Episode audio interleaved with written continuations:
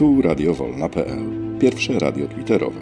Tworzymy interaktywne, bezpieczne medium obywatelskie z udziałem gości i słuchaczy, z miejscem na wymianę myśli i poglądów. Słuchamy innych i rozmawiamy.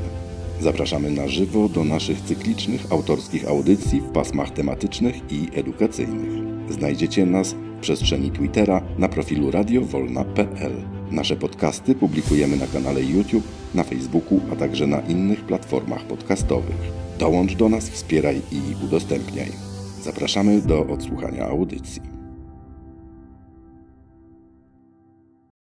Witamy w Radiowolna.pl, pierwszym radiu twitterowym. Jest czwartek, 5 października 2023 roku. Minęła 21 i zaczynamy wieczór przedwyborczy w Radiowolna.pl.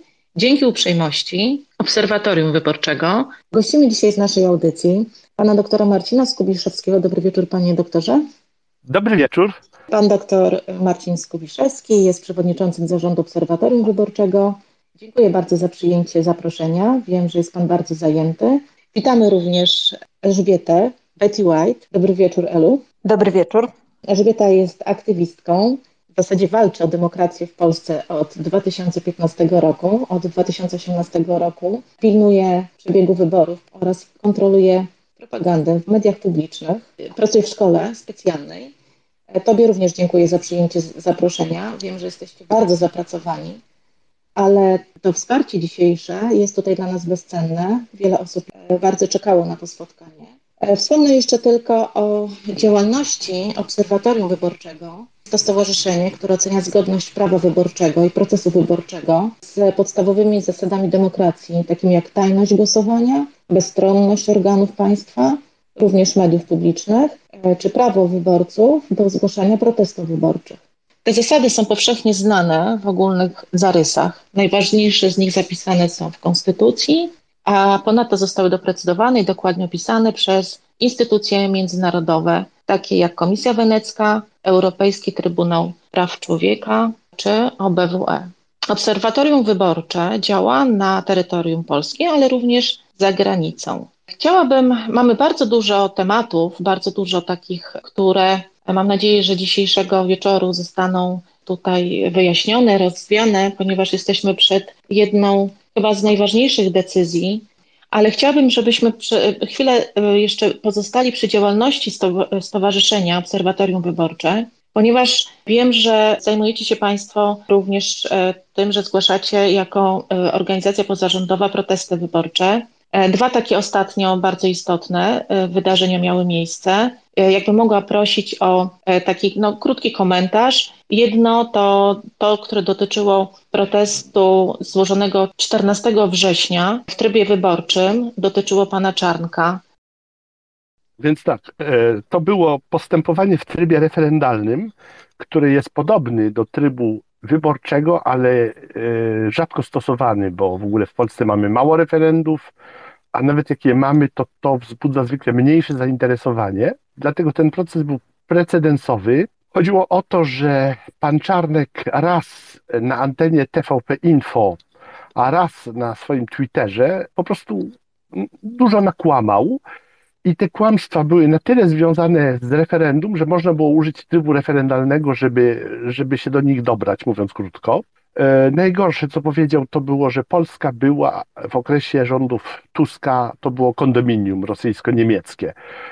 To jest dość przerażające, dlatego że to, takie słowa o kondominium to jest pan poseł Braun, który jest znany z tego, że jest ekstremistą, który jest znany z tego, że należy do partii, która jak dostaje kilka procent głosów, to dużo, czyli no, w każdym społeczeństwie są jacyś ekstremiści, którzy opowiadają dziwne rzeczy.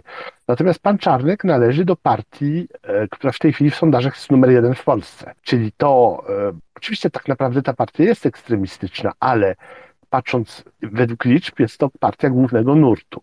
Jeżeli takie słowa, takie potworności są już mówione przez polityków głównego nurtu, to znaczy, że wchodzimy w erę postprawdy, gdzie można opowiadać nie wiadomo co, czyli słowa tracą sens, tracą znaczenie. Przy czym myśmy nie wygrali w punkcie kondominium. Pan Czarnek nie został zmuszony do e, wycofania się z usług kondominium, a tylko z bardziej precyzyjnych wyrażeń na temat tego, że Donald Tusk wprowadził swoją reformę emerytalną na polecenie pani Merkel i że również na polecenie pani Merkel robił to potem pan Kośniak-Kamysz. Z tych słów miał obowiązek się wycofać. Właśnie w tej chwili patrzę, jak on to zrobił. Zdaje się nie do końca w dobrej wierze. E, przejrzę nagrania po tej, po tej audycji, bośmy jeszcze nie zdążyli tego zrobić. Ta wygrana, ten proces trwał dwa tygodnie ponad, mimo że jest to proces tak zwany 24-godzinny. W pierwszej instancji dostaliśmy neosędzie, w związku z czym złożyłem wnioski o wyłączenie. Wnioski zostały oddalone, ponieważ inni sędziowie uznali, że neosędzia może sądzić. Neosędzia uznał, że nie mamy legitymacji procesowej, nie mamy interesu prawnego, żeby, żeby się o to procesować. To zaskarży, zaskarżyłem apela, do apelacji. Sąd apelacyjny w Warszawie, skład trzyosobowy, uznał, że jednak mamy prawo. Wróciło to do tego samego sędziego, Neo, który wtedy już pod wpływem takiego wyroku apelacyjnego przyz, e, no, przyznał nam rację, ale nie w odniesieniu do, do kondominium, czyli właściwie nie w odniesieniu tego, co ja uważam za najbardziej skandaliczne. Uzasadnienie było takie, że słowa kondominium nie mają dostatecznie silnego związku z referendum. Ja się z tym nie zgadzam, uważam, że ten związek był. No ale trudno, taki, taki wyrok, e, wyrok jest częściowym zwycięstwem, E, wyrok pozwala nam mówić, że pan Przemysław Czarnek jest sądowo certyfikowanym kłamcą, czyli można powiedzieć wchodzi do tej samej ścisłej czołówki co e, pan Morawiecki. Z tą różnicą, że pan Morawiecki ma chyba dwa już takie postanowienia, a pan Czarnek na razie jedno. No i tyle, to, to, to jest zwycięstwo, co ono przynosi, nie wiem, ale próbowaliśmy i nawet wygraliśmy. E, dziękujemy w takim razie i gratulujemy. E, chciałabym jeszcze wspomnieć o jednym bardzo takim ważnym proteście, który Państwo złożyliście, ponieważ Państwowa Komisja Wyborcza zakazała obserwacji przed dniem wyborów i tutaj też był sukces, prawda? E, myśmy to wygrali, ale przegrali. Wytłumaczę dlaczego. Otóż Państwowa Komisja Wyborcza powiedziała, że nie ma obserwacji przed dniem wyborów, co jest absolutną bzdurą, ponieważ przepisy bardzo dokładnie mówią, że można obserwować wszystkie czynności. Co więcej, te przepisy, które właśnie tak jasno i dokładnie to mówią, są przepisami pisowskimi. To znaczy, to jest nowelizacja kodeksu wyborczego z roku 2018, no, którą oczywiście o niej decydował PiS, bo wtedy miał większość, tak jak dziś, a nawet więcej niż dziś, bo dziś ich większość jest taka niepewna, tam oni muszą sobie zawsze dobierać posłów do różnych głosowań. Wtedy nie, wtedy mieli wyraźną, jasną większość. I to uchwalili, no bo uważali, że tak jest dobrze, bo się bali, że ktoś przeciwko nim będzie fałszować wybory, ponieważ PiS ma tą teorię, że wybory samorządowe w roku 2014 zostały sfałszowane przeciwko PiSowi. Moim zdaniem ta teoria nie jest słuszna, oni tą teorię mają, oni mają to przekonanie, że ktoś przeciwko nim fałszował wybory i zapewne dalej będzie próbował. I właśnie, żeby tego nie było, w ramach zwiększania transparentności, to jest rzeczą słuszną i pożyteczną. Wprowadzili wśród różnych reform tą reformę, że teraz jest bardzo jasno powiedziane, że można obserwować wszystkie czynności. Przedtem to nie było równie jasne. To można się było zastanawiać, jak rozumieć kodeks wyborczy. Teraz jest to jasne. No i kierownictwo Państwowej Komisji Wyborczej ustaliło, że jednak nie. I e, zrobili to nie w drodze uchwały o wytycznych, tylko w drodze takiego pisma, które ma nie wiadomo jaki status, i ja w imieniu Obserwatorium Wyborczego podałem to do Sądu Najwyższego, e, przy czym wniosek był alternatywny, albo żeby uchylić tą uchwałę, albo żeby uznać, że w sumie żadnej uchwały nie było. I Sąd Najwyższy się przychylił do tego i w orzeczeniu, które jest bardzo ciekawe, po pierwsze, uznał nasze prawo do skarżenia. To jest ciekawe, dlatego że generalnie prawo do skarżenia mają komitety wyborcze, ale tu mamy również referendum. I ze względu na referendum, my jako organizacja zaangażowana w kampanię referendalną, mając zarejestrowana w tym celu w PKW, to, się to jest artykuł 48 ustawy o referendum ogólnokrajowym, z tego tytułu zostaliśmy zrównani w prawach z komitetami wyborczymi. Przeciwko temu bardzo ostro proces, protestowała Państwowa Komisja Wyborcza. Jeszcze dzisiaj miałem inny proces.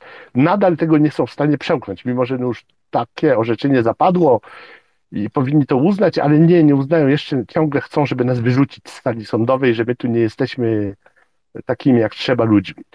Więc pierwsza rzecz, pierwszym sukcesem było to, że w ogóle uznano nasze prawo do skarżenia, a drugim sukcesem było, że Sąd Najwyższy bardzo jasno powiedział, że można obserwować wszystkie czynności. E, minusem tej sytuacji było to, że podczas gdy trwał ten proces, krótki, on trwał 6 dni, e, Sąd Najwyższy ma 7 dni na podjęcie decyzji, a podjął tę decyzję w 6 dni, czyli nawet szybciej niż, niż miał obowiązek. W czasie trwania tego procesu działy się rzeczy najciekawsze, to znaczy rejestracja list. Rejestracja list, tam się sprawdza podpisy. Sprawdzanie podpisów jest czymś bardzo kontrowersyjnym. Ustawy, które to regulują, są źle napisane. Nie wiadomo, jak to robić. Zdaje się, że każda okręgowa komisja wyborcza robi to trochę inaczej. Robią to okręgowe komisje wyborcze, w których nie ma żadnego pluralizmu. To są ludzie powołani przez stronę rządową, mówiąc krótko. Czyli tam nie ma pluralizmu i nie ma również możliwości obserwowania tego. To znaczy, ta możliwość się pojawiła, kiedy ta procedura była skończona. Teraz kontrowersje są tak naprawdę wokół jednej listy, to jest strajk przedsiębiorców. To ma duże znaczenie, dlatego że ten strajk przedsiębiorców to są ludzie o poglądach mocno prawicowych i oni mogą ewentualnie odbierać głosy no, prawdopodobnie Konfederacji. Ja nie wierzę w to, żeby strajk przedsiębiorców był w stanie uzyskać jakiekolwiek mandaty. Bo przypominam, że jest 5% próg, którego zapewne oni nie przekroczą. Przypominam, że żeby uzyskać mandat senatora, trzeba uzyskać większość w którymś okręgu. Myślę, że te rzeczy są dla nich niedoścignione i oni tego nie uzyskają.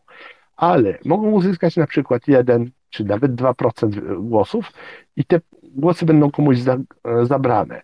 I są ogromne kontrowersje wokół właśnie tego strajku przedsiębiorców, który nie dostał rejestracji swoich kandydatów, to znaczy zależy gdzie, ale nie dostał jej na poziomie ogólnopolskim.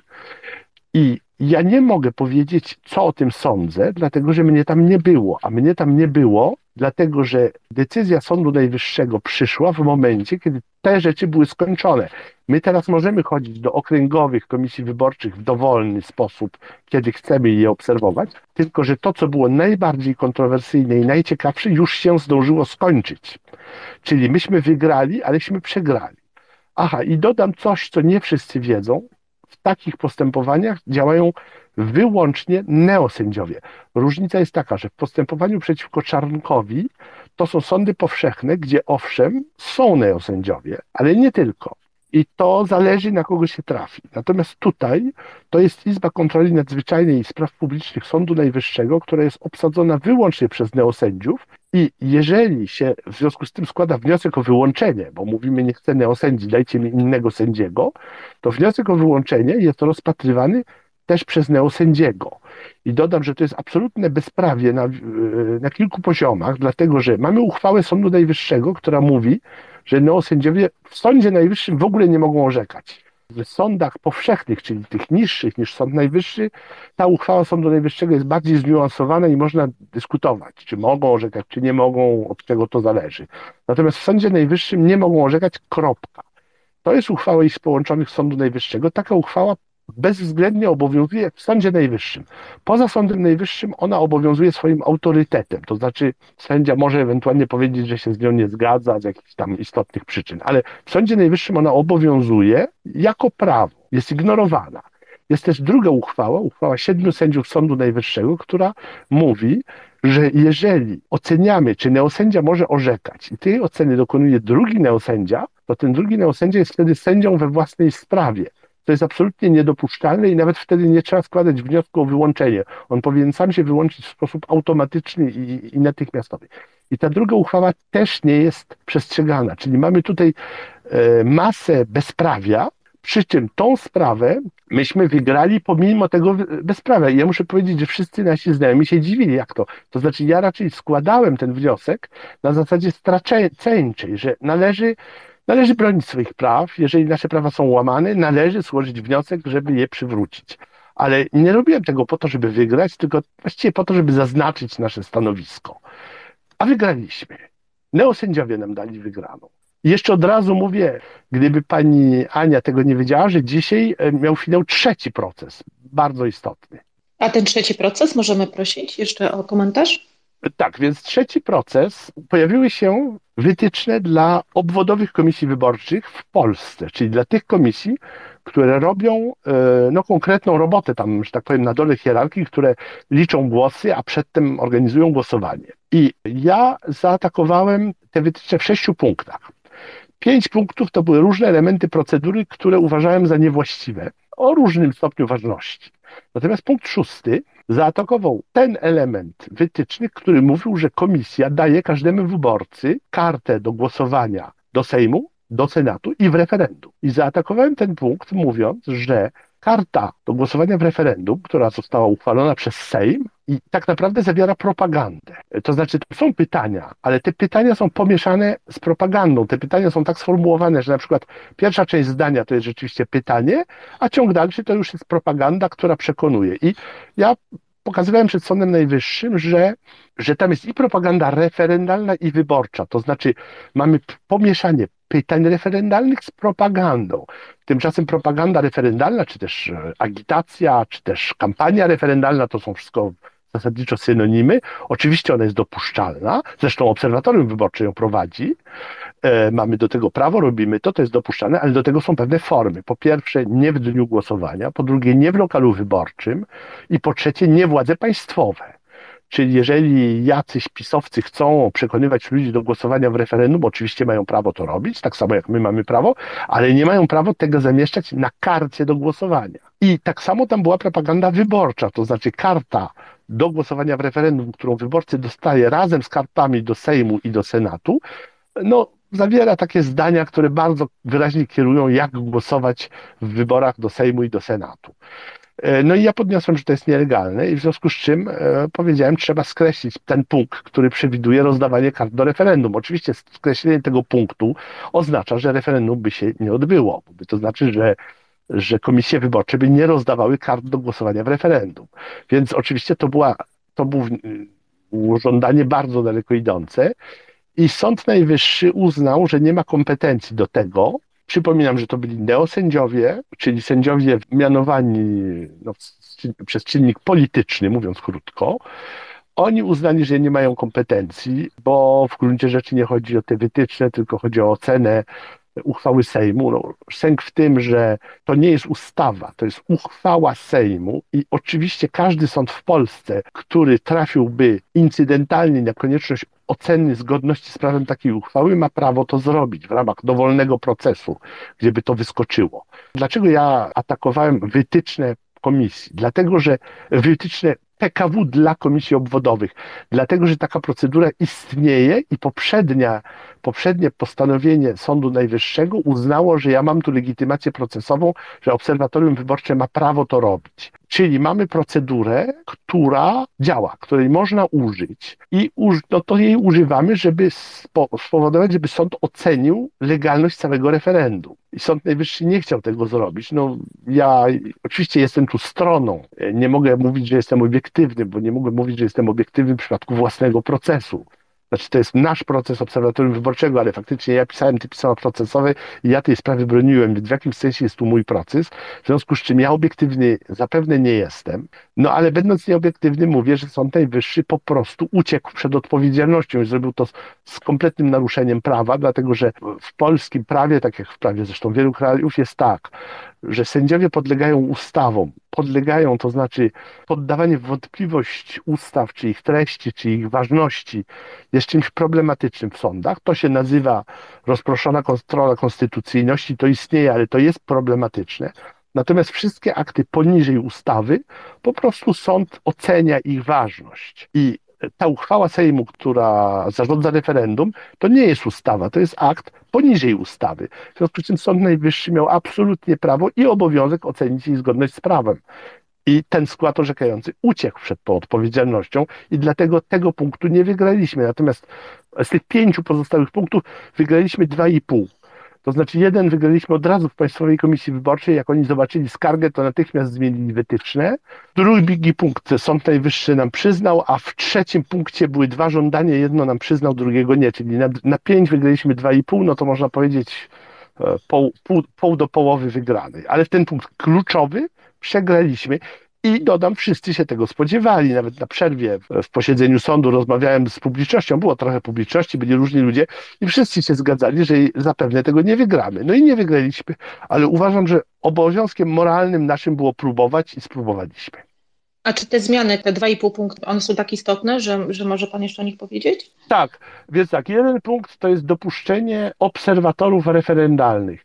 To nie ma prawdopodobnie realnego znaczenia, dlatego że mamy obserwatorów wyborczych, społecznych i nie ma na tyle istotnych różnic między tymi dwoma kategoriami ludzi, żeby dopuszczenie referendalnych obserwatorów społecznych było istotne.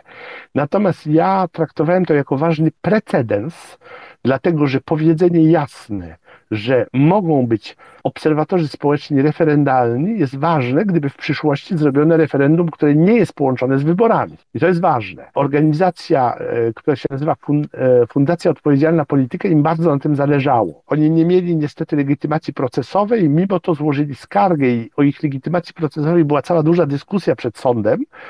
I widać, że sąd to rozważał, czy jednak im nie przyznać legitymacji procesowej. To nie była jakaś taka oczywista rzecz, ale jednak jej nie przyznał, e, bo oni nie zgłosili się do udziału w kampanii referendalnej, tak jak myśmy się zgłosili. I z tego powodu nie mieli legitymacji procesowej.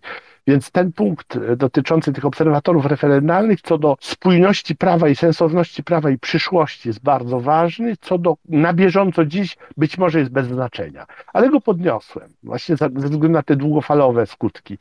Drugi punkt. Obserwatorzy mają prawo filmować, e, fotografować, ale muszą te fotografie oddać. I mogą je oddać do dwóch miejsc: do archiwum i do serwisu, który został te, w tym celu utworzony przez ministra cyfryzacji. I to są przepisy ustawowe, które są dość ogólne. One zostały doprecyzowane przez Państwową Komisję Wyborczą i zostały doprecyzowane w sposób taki, który moim zdaniem jest niewykonalny w praktyce. Ja to mówię, bo to nagraniem wideo się zajmuję w tej chwili codziennie, bo wysyłamy spoty do TVP. Zarządzanie nagraniem wideo to nie jest prosta sprawa. A mówimy tu o bardzo zwykłych ludziach, którzy nie są informatykami czy, czy operatorami wideo, tylko są zwykłymi ludźmi. To nie jest prosta sprawa i i ja chciałem uchylenia tych, tych zasad, które oni wyznaczyli. I jedna zasada, której mi się udało spowodować uchylenie, to jest kolejność. Tam było powiedziane, że jeżeli obserwator wysyła do dwóch miejsc, to musi wysłać najpierw do tego serwisu internetowego, który prowadzi minister, a potem może oddać do komisji wyborczej. To jest o tyle absurdalne, że w komisji wyborczej często w ogóle nie ma dostępu do internetu, czyli w momencie, kiedy on to oddaje do komisji wyborczej, to nie może tego oddać e, przez internet, bo internetu nie ma. A jak jest, to może to trwać na przykład trzy godziny. I co, czy komisja ma czekać trzy godziny? No więc ta kolejność została skasowana. Więc jeżeli ktoś chce oddawać w dwa miejsca, to może to zrobić w dowolnej kolejności, a nie tak jak wyznaczyła PKW. Natomiast czego się nie udało mi skasować, to zasady, że oddawanie do archiwum się odbywa tuż po zakończeniu liczenia głosów w komisji wyborczej obwodowej, która to zrobiła. To jest bardzo kłopotliwe, dlatego że ludzie na przykład nagrywają na telefony i żeby to oddać, trzeba e, no to gdzieś skopiować. I nie każdy przychodzi z laptopem, a nawet jak przychodzi z laptopem i ma możliwość kopiowania, to to kopiowanie może zająć na przykład 20 minut. Albo zajęłoby nawet 5 minut, jak ktoś nie do końca rozumie, jak to działa, pomyli się, skopiuje źle, będzie musiał to powtarzać i w sumie mu to zajmie pół godziny. I teraz, czy komisja, czy obwodowa komisja wyborcza ma czekać na to, aż to się skończy? No, to też nie jest doprecyzowane. I ja chciałem po, chciałem po prostu, żeby zrobić procedurę, żeby się to oddawało następnego dnia, czy to w Urzędzie Miasta, czy to w Komisji Okręgowej. I to nie zostało przyjęte, czyli jakby te procedury, które są nieżyciowe i niewykonalne, w części zostały uchylone, czyli stają się nieco mniej niewykonalne, ale ja w sumie nie jestem zadowolony, bo tak naprawdę nadal bardzo trudno jest to zrobić. A przypominam, że zgodnie z prawem obserwator czy mąż zaufania nie ma prawa tych nagrań zachować, musi, musi je oddać. Czy obserwatorzy będą to respektować, to jest inna sprawa, ale przynajmniej zgodnie z prawem nie mają prawa ich zachować, muszą je oddać. Skoro muszą je oddać, to niech procedura ich oddawania będzie sensowna, która działa, a wprowadzono procedurę nieżyciową, no i niestety tylko połowa z tych nieżyciowych przepisów została skasowana przez Sąd Najwyższy. Ostatni punkt, ten, który wygraliśmy już w PKW bez wchodzenia do Sądu Najwyższego, to było zrównanie obserwatorów społecznych z mężami zaufania co do właśnie nagrywania, bo w kodeksie wyborczym jest to bardzo jasne, że obie te kategorie osób mają takie samo prawo do nagrywania. Tymczasem PKW powiedziała, że e, mężowie zaufania nagrywają, a obserwatorzy społeczni nie nagrywają. Nie wiadomo skąd oni to wzięli, tak powiedzieli i to się udało skasować jeszcze zanim się zaczął proces. Samo, samo to, że zło, ja złożyłem tą skargę i tego samego dnia była zmiana decyzji PKW. Czyli to są to jest te 2,5 punktu, które wygraliśmy.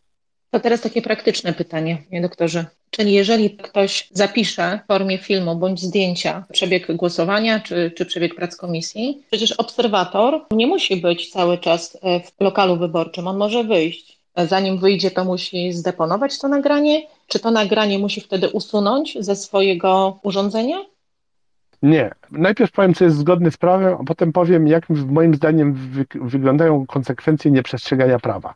Otóż zgodnie z prawem może to dać w dwa miejsca, to znaczy właśnie do archiwum, komisji i na tym serwisie ministerstwa. Czyli on może na przykład powiedzieć, że w ogóle nie będzie próbować tego dawać do archiwum i może to dawać do ministerstwa, jak się wyśpi na przykład następnego dnia.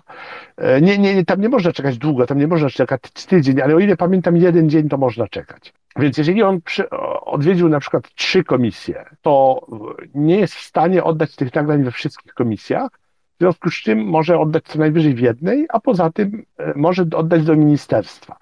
E, chciałem przypomnieć o jednym szczególe praktycznym. Żeby dodać do ministerstwa, trzeba być zgłoszonym na specjalnym formularzu elektronicznym przez organizację obserwatorską.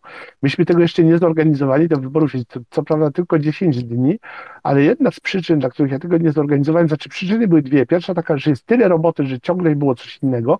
Jest druga przyczyna, że ja trochę czekałem na wyniki tych postępowań, żeby zobaczyć, jak to w ogóle się układa. Na przykład, gdybyśmy mieli większe zwycięstwo dotyczące sposobu składania tego w archiwum, to może ja bym powiedział ludziom, słuchajcie, składajcie to do archiwum, a nie przyjmujcie się tym serwisem ministerstwa. No ponieważ to, tego się nie udało wygrać, czyli w teorii możemy składać w archiwum, ale w praktyce jest to bardzo trudne, to ten serwis ministerstwa, niezależnie od tego, jego takich czy innych wad, trzeba z niego korzystać, więc trzeba być zgłoszony i e, zgłaszać się można do końca dnia głosowania.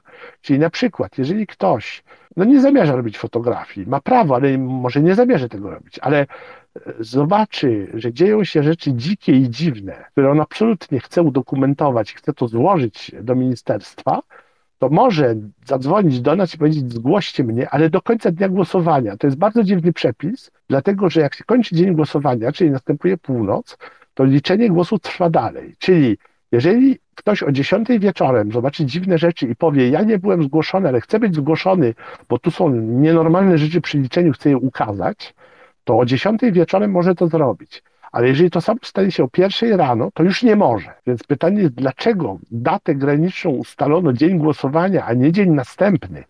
To jest bardzo dziwne. Oczywiście można się zgłaszać prewencyjnie, może być nasz obserwator, który mówi, e, tam nie będę robić zdjęcia, mogę powiedzieć, nie, no ale zgłoś się, zgłoś się, bo a nuż będziesz chciał te zdjęcia robić, to, to się zgłosisz. Z kolei takie zgłoszenie oznacza wysłanie PESEL-u do ministerstwa. Więc wiadomo, że obserwatorium wyborcze ma określony profil poglądów, więc jeżeli ministerstwo dostanie zgłoszenie iluś tam osób z obserwatorium wyborczego, to ministerstwo wie, no, że te osoby jakoś z nami pracują, czyli mają, powiedzmy, można się domyśleć, mają określone poglądy.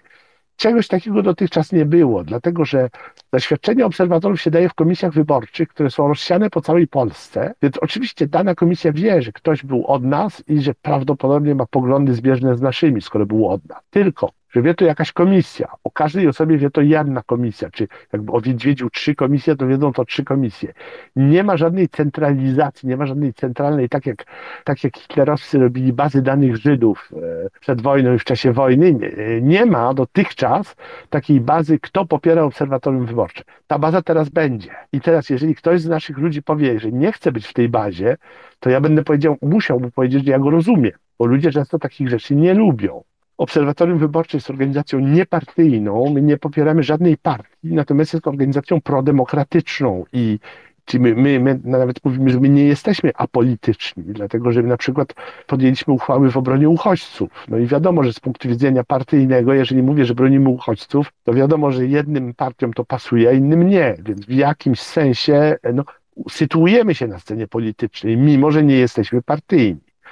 E, więc to są nowe problemy, które zostały stworzone przez te przepisy, które są z tego roku, z roku 23, przypomnę. Dotychczas można było nagrywać tylko liczenie głosów nie można było nagrywać głosowania, czyli nie można było robić tak, że to, że się wyborcom wchodziło z kamerą, co można zrozumieć, że było to ograniczenie. Teraz to ograniczenie zniesiono, możemy e, nagrywać również głosowanie, ale nie możemy tych nagrań zatrzymać. Teraz tak, e, a, a co się stanie, jeżeli, jeżeli obserwator wyborczy po prostu zignoruje te przepisy i powie, ja sobie to nagranie zachowam? Samo w sobie ta ustawa to jest coś, co można określić jako lex imperfecta, czyli ustawa, która nie ma skutków. To znaczy, powiedzmy, obserwator nie skasuje, chociaż miał skasować, a nawet więcej, opublikuje. Co będzie? Moim zdaniem to zależy od tego, co opublikuje. Jeżeli opublikuje fotografię pustego lokalu wyborczego, na przykład, żeby pokazać, że miejsca do tajnego głosowania są źle zrobione, ale miejsca, gdzie nikogo nie ma, same miejsca. Moim zdaniem nie można go w żaden sposób ukarać, bo łamie prawo, ale łamie prawo, które nie jest obwarowane żadną sankcją. Natomiast w momencie, kiedy na jego fotografii pojawiłyby się dokumenty z danymi osobowymi, to już jest zupełnie inna sprawa. W momencie, kiedy na jego, na jego, na jego dokumencie by się ukazały twarze, też jest inna sprawa.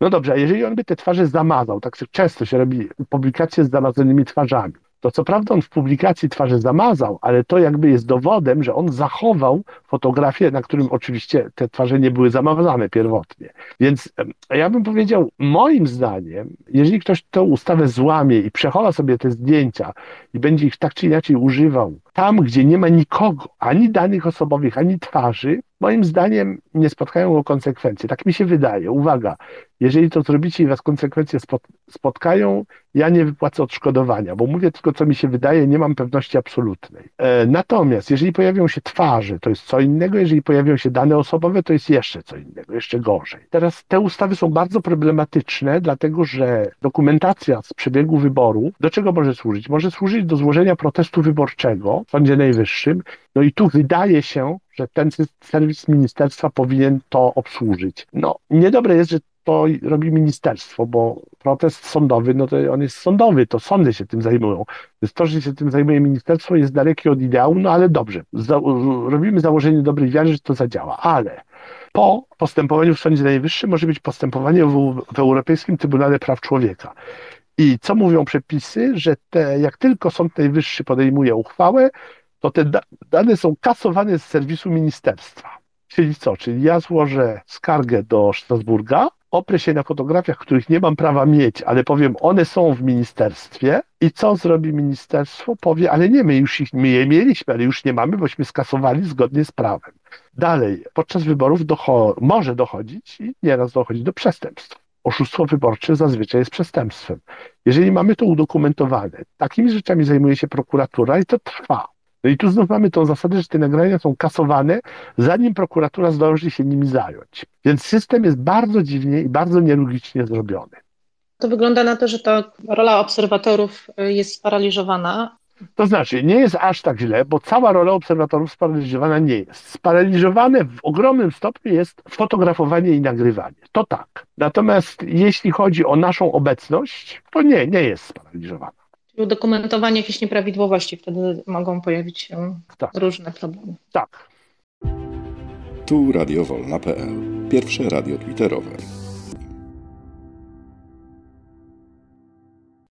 Może przejdźmy teraz do tych kwestii, które dotyczą już bezpośrednio wyborców. E, pierwszy podstawowy e, punkt, który powinien każdy z nas wypełnić, to sprawdzić, e, czy jest na liście wyborców. Tak, mhm. jest po temu szczególny powód. Otóż ta sama nowelizacja z roku 23 kodeksu wyborczego zrobiła gigantyczną reformę rejestru wyborców. Ale to jest reforma ustawowa, ale również informatyczna.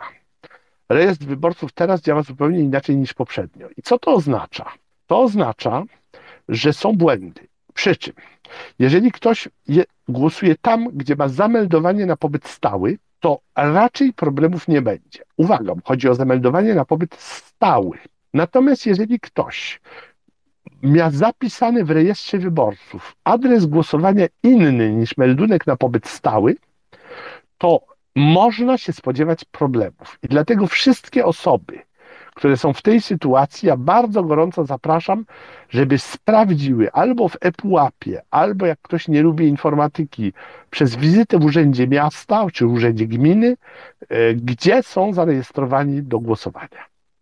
Ponawiamy tę prośbę, żeby wszyscy sprawdzili, żeby nie było później rozczarowania. E, następna kwestia. Można też podjąć zaświadczenie o tymczasowej zmianie miejsca głosowania. Takie zaświadczenie można pobrać z urzędu e, gminy. Wtedy, kiedy nie będzie się głosowało tam, gdzie jest się e, zameldowanym, czy tam, gdzie jest się przypisanym na liście wyborców. I teraz jest jedna kwestia, która wczoraj pojawiła się. Ja y, usłyszałam ją od jednej z osób, która takie zaświadczenie z urzędu pobrała. I na zaświadczeniu jest tylko informacja, że jest ta osoba uprawniona do wzięcia udziału w wyborach, a nie w referendum. O referendum w tym zaświadczeniu nic nie ma.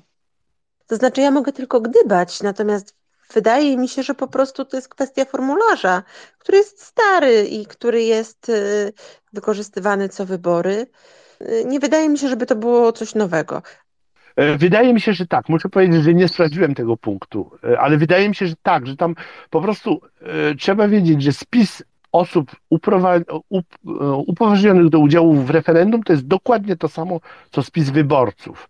Więc na podstawie tego zaświadczenia się dopisuje osobę do spisu wyborców, czyli automatycznie ta, ta osoba zyskuje prawo do udziału w referendum i jednocześnie liczy się do frekwencji. Czyli jeżeli na przykład pobierzecie e, zaświadczenie o prawie do głosowania, a następnie nigdzie z nim nie pójdziecie, pojedziecie na ryby, tak jak kiedyś Wałęsa mówił zawsze, że chodziło na ryby, jak były PRL-owskie wybory, to was nie liczą do niczego. Natomiast jeżeli pójdziecie z tym zaświadczeniem do komisji wyborczej, i go użyjecie, to was dopiszą do spisu wyborców na podstawie zaświadczenia i wtedy się liczycie do frekwencji. Czyli jeżeli weźmiecie kartę do, do referendum, to was się liczy in plus do frekwencji, a jeżeli jej nie weźmiecie, to in minus.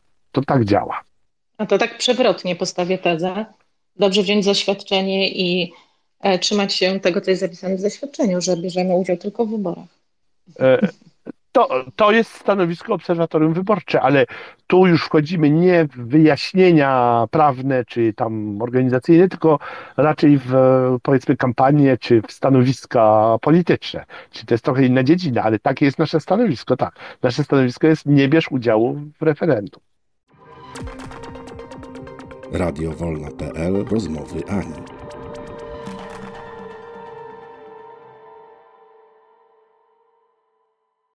To skoro jesteśmy teraz już przy tym temacie, to wiele kontrowersji i takich wątpliwości budzi właśnie samo przystąpienie bądź wola nieprzystąpienia do referendum. Jakbyśmy mogli tutaj jeszcze właśnie przejść przez ten etap, bardzo istotny, ponieważ jest jedna wspólna lista wyborców do wyborów i do referendum. Czy składa się dwa podpisy? Teraz jak się zachować w momencie, kiedy nie chce się podejmować karty do głosowania i brać udziału w referendum? E, są trzy sposoby, żeby to zrobić, e, które się różnią i jedne są lepsze, drugie gorsze. Więc sposób moim zdaniem najlepszy to jest przychodzę do komisji wyborczej i mówię bez referendum. I patrzę, że komisja wpisuje uwagę bez referendum do spisu wyborców.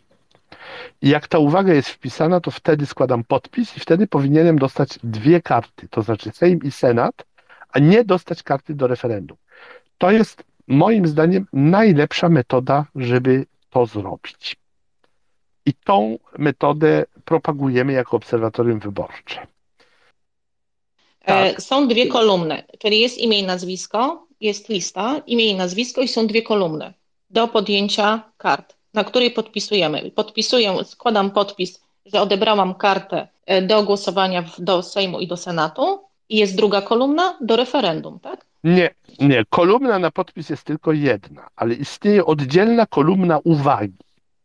I jeżeli ja odmawiam przyjęcia karty do referendum, to komisja wyborcza powinna wpisać słowo bez referendum do tej kolumny, do kolumny uwagi. I ja powinienem zobaczyć, że, że zapisano bez referendum w kolumnie uwagi i wtedy składam podpis w kolumnie na podpisy. Czyli wyborca ma prawo tylko złożyć y, podpis, natomiast y, członek komisji y, wpisuje w kolumnie uwagi bez referendum. I obok mogę złożyć podpis, tak? Tak, tak. Dziękuję bardzo, to poprosimy o drugi sposób. Drugi sposób, sam bym na to nie wpadł, ale PKW to napisała w swoich wytycznych, więc przeczytałem z uwagą. Polega na tym, że powiedzmy, że wziąłem kartę do referendum, albo dlatego, że byłem przez gapstwo, sobie nie, nie pomyślałem o tym, a teraz już ją mam, albo dlatego, że za mną stoi moja babcia i mi powiedziała, że jak nie wezmę udziału w referendum, to zapiszę gospodarkę na ryzykę zamiast na mnie. E, no wszystko jedno z jakich przyczyn, tą kartę już wziąłem. No ale nie chcę brać udziału w referendum. Otóż druga metoda polega na tym, żeby tą kartę zostawić gdzieś w lokalu. Za chwilę powiem, dlaczego, dlaczego zostawić ją gdzieś w lokalu. Zostawić ją gdzieś w lokalu. Co ma z tym zrobić komisja wyborcza? Ma tą kartę gdzieś tam przechować i karty, które zostały w ten sposób zostawione, na koniec, jak już jest koniec głosowania i zaczyna się liczenie, powinny zostać zapakowane w oddzielną paczkę, czyli karty porzucone przez wyborców. To jest oddzielna paczka. I te karty się nie liczą do frekwencji, czyli czy użyłem tej metody rekomendowanej, powiedziałem, że bez referendum i nie dostałem karty do referendum, czy użyłem metody drugiej, to znaczy pod okiem babci, e, wolałem wziąć tą kartę do referendum, ale potem ją gdzieś porzuciłem, w obu przypadkach efekt, przynajmniej w teorii, jest taki sam. To znaczy, ja się nie liczę do frekwencji, bo moja karta nie ląduje w urnie. E, tylko w drugim przypadku komisja wyborcza ma się tym zająć. Teraz tak, chciałem powiedzieć, jakie są przestępstwa. Przestępstwem jest wyniesienie karty do głosowania z lokalu. I to, to, jest, to ma swoje uzasadnienie, a mianowicie e, wynoszenie kart z lokalu to jest, to jest element e, metod oszukiwania w wyborach, czy też w referendum. W związku z czym to, że ustawodawca zrobił z tego przestępstwo, jest jak sensowne. Nie możemy tutaj protestować i mówić, że to jest przesada czy głupota. Nie, nie, to jest słuszne. W związku z czym nie mogę wynieść karty z lokalu. To jest nielegalne bo jak już tą kartę wziąłem i nie chcę jej wrzucić urny, to jakby logicznie byłoby, to wsadzam ją do kieszeni i ją wynoszę. Ale jeżeli to zrobię i to jakoś ktoś to zauważy, no to przestępstwo. Natomiast trzeba wiedzieć, że co się stanie, jeśli ta karta jednak wyląduje w urnie. To tak, jeżeli napiszę tam głupoty, nawet obraźliwe wobec, nie wiem, rządu, kogo chcę, cokolwiek, jeżeli poskreślam wszystkie pytania, wszystkie i tak i nie, cokolwiek, trzeba wiedzieć jedno, że ta karta się będzie liczyła do frekwencji jeżeli na przykład pozakreślam wszystkie kratki, to ta karta się będzie liczyła jako głos nieważny w przypadku każdego pytania. Bo na każde pytanie trzeba zakreślić albo tak, albo nie. Jak się zakreśli oba, to jest to głos nieważny w odpowiedzi na dane pytanie. Ale to się liczy jako głos w referendum. Liczy się do frekwencji, czyli karta wrzucona do urny, niezależnie od tego, co na niej napiszę, i nawet jeżeli napiszę na niej, nie liczcie tej karty do frekwencji, bo ja nie chcę, i cokolwiek zrobię, ona się liczy do frekwencji. W związku z czym, jeżeli chcecie działać tak, jak to rekomenduje Obserwatorium Wyborcze, czyli nie podbijać frekwencji, to nie wrzucajcie tej karty do urny, bo jak to zrobicie, to się policzy do frekwencji.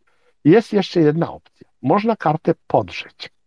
Tylko z tym pojawia się problem taki, że to jest też przestępstwo.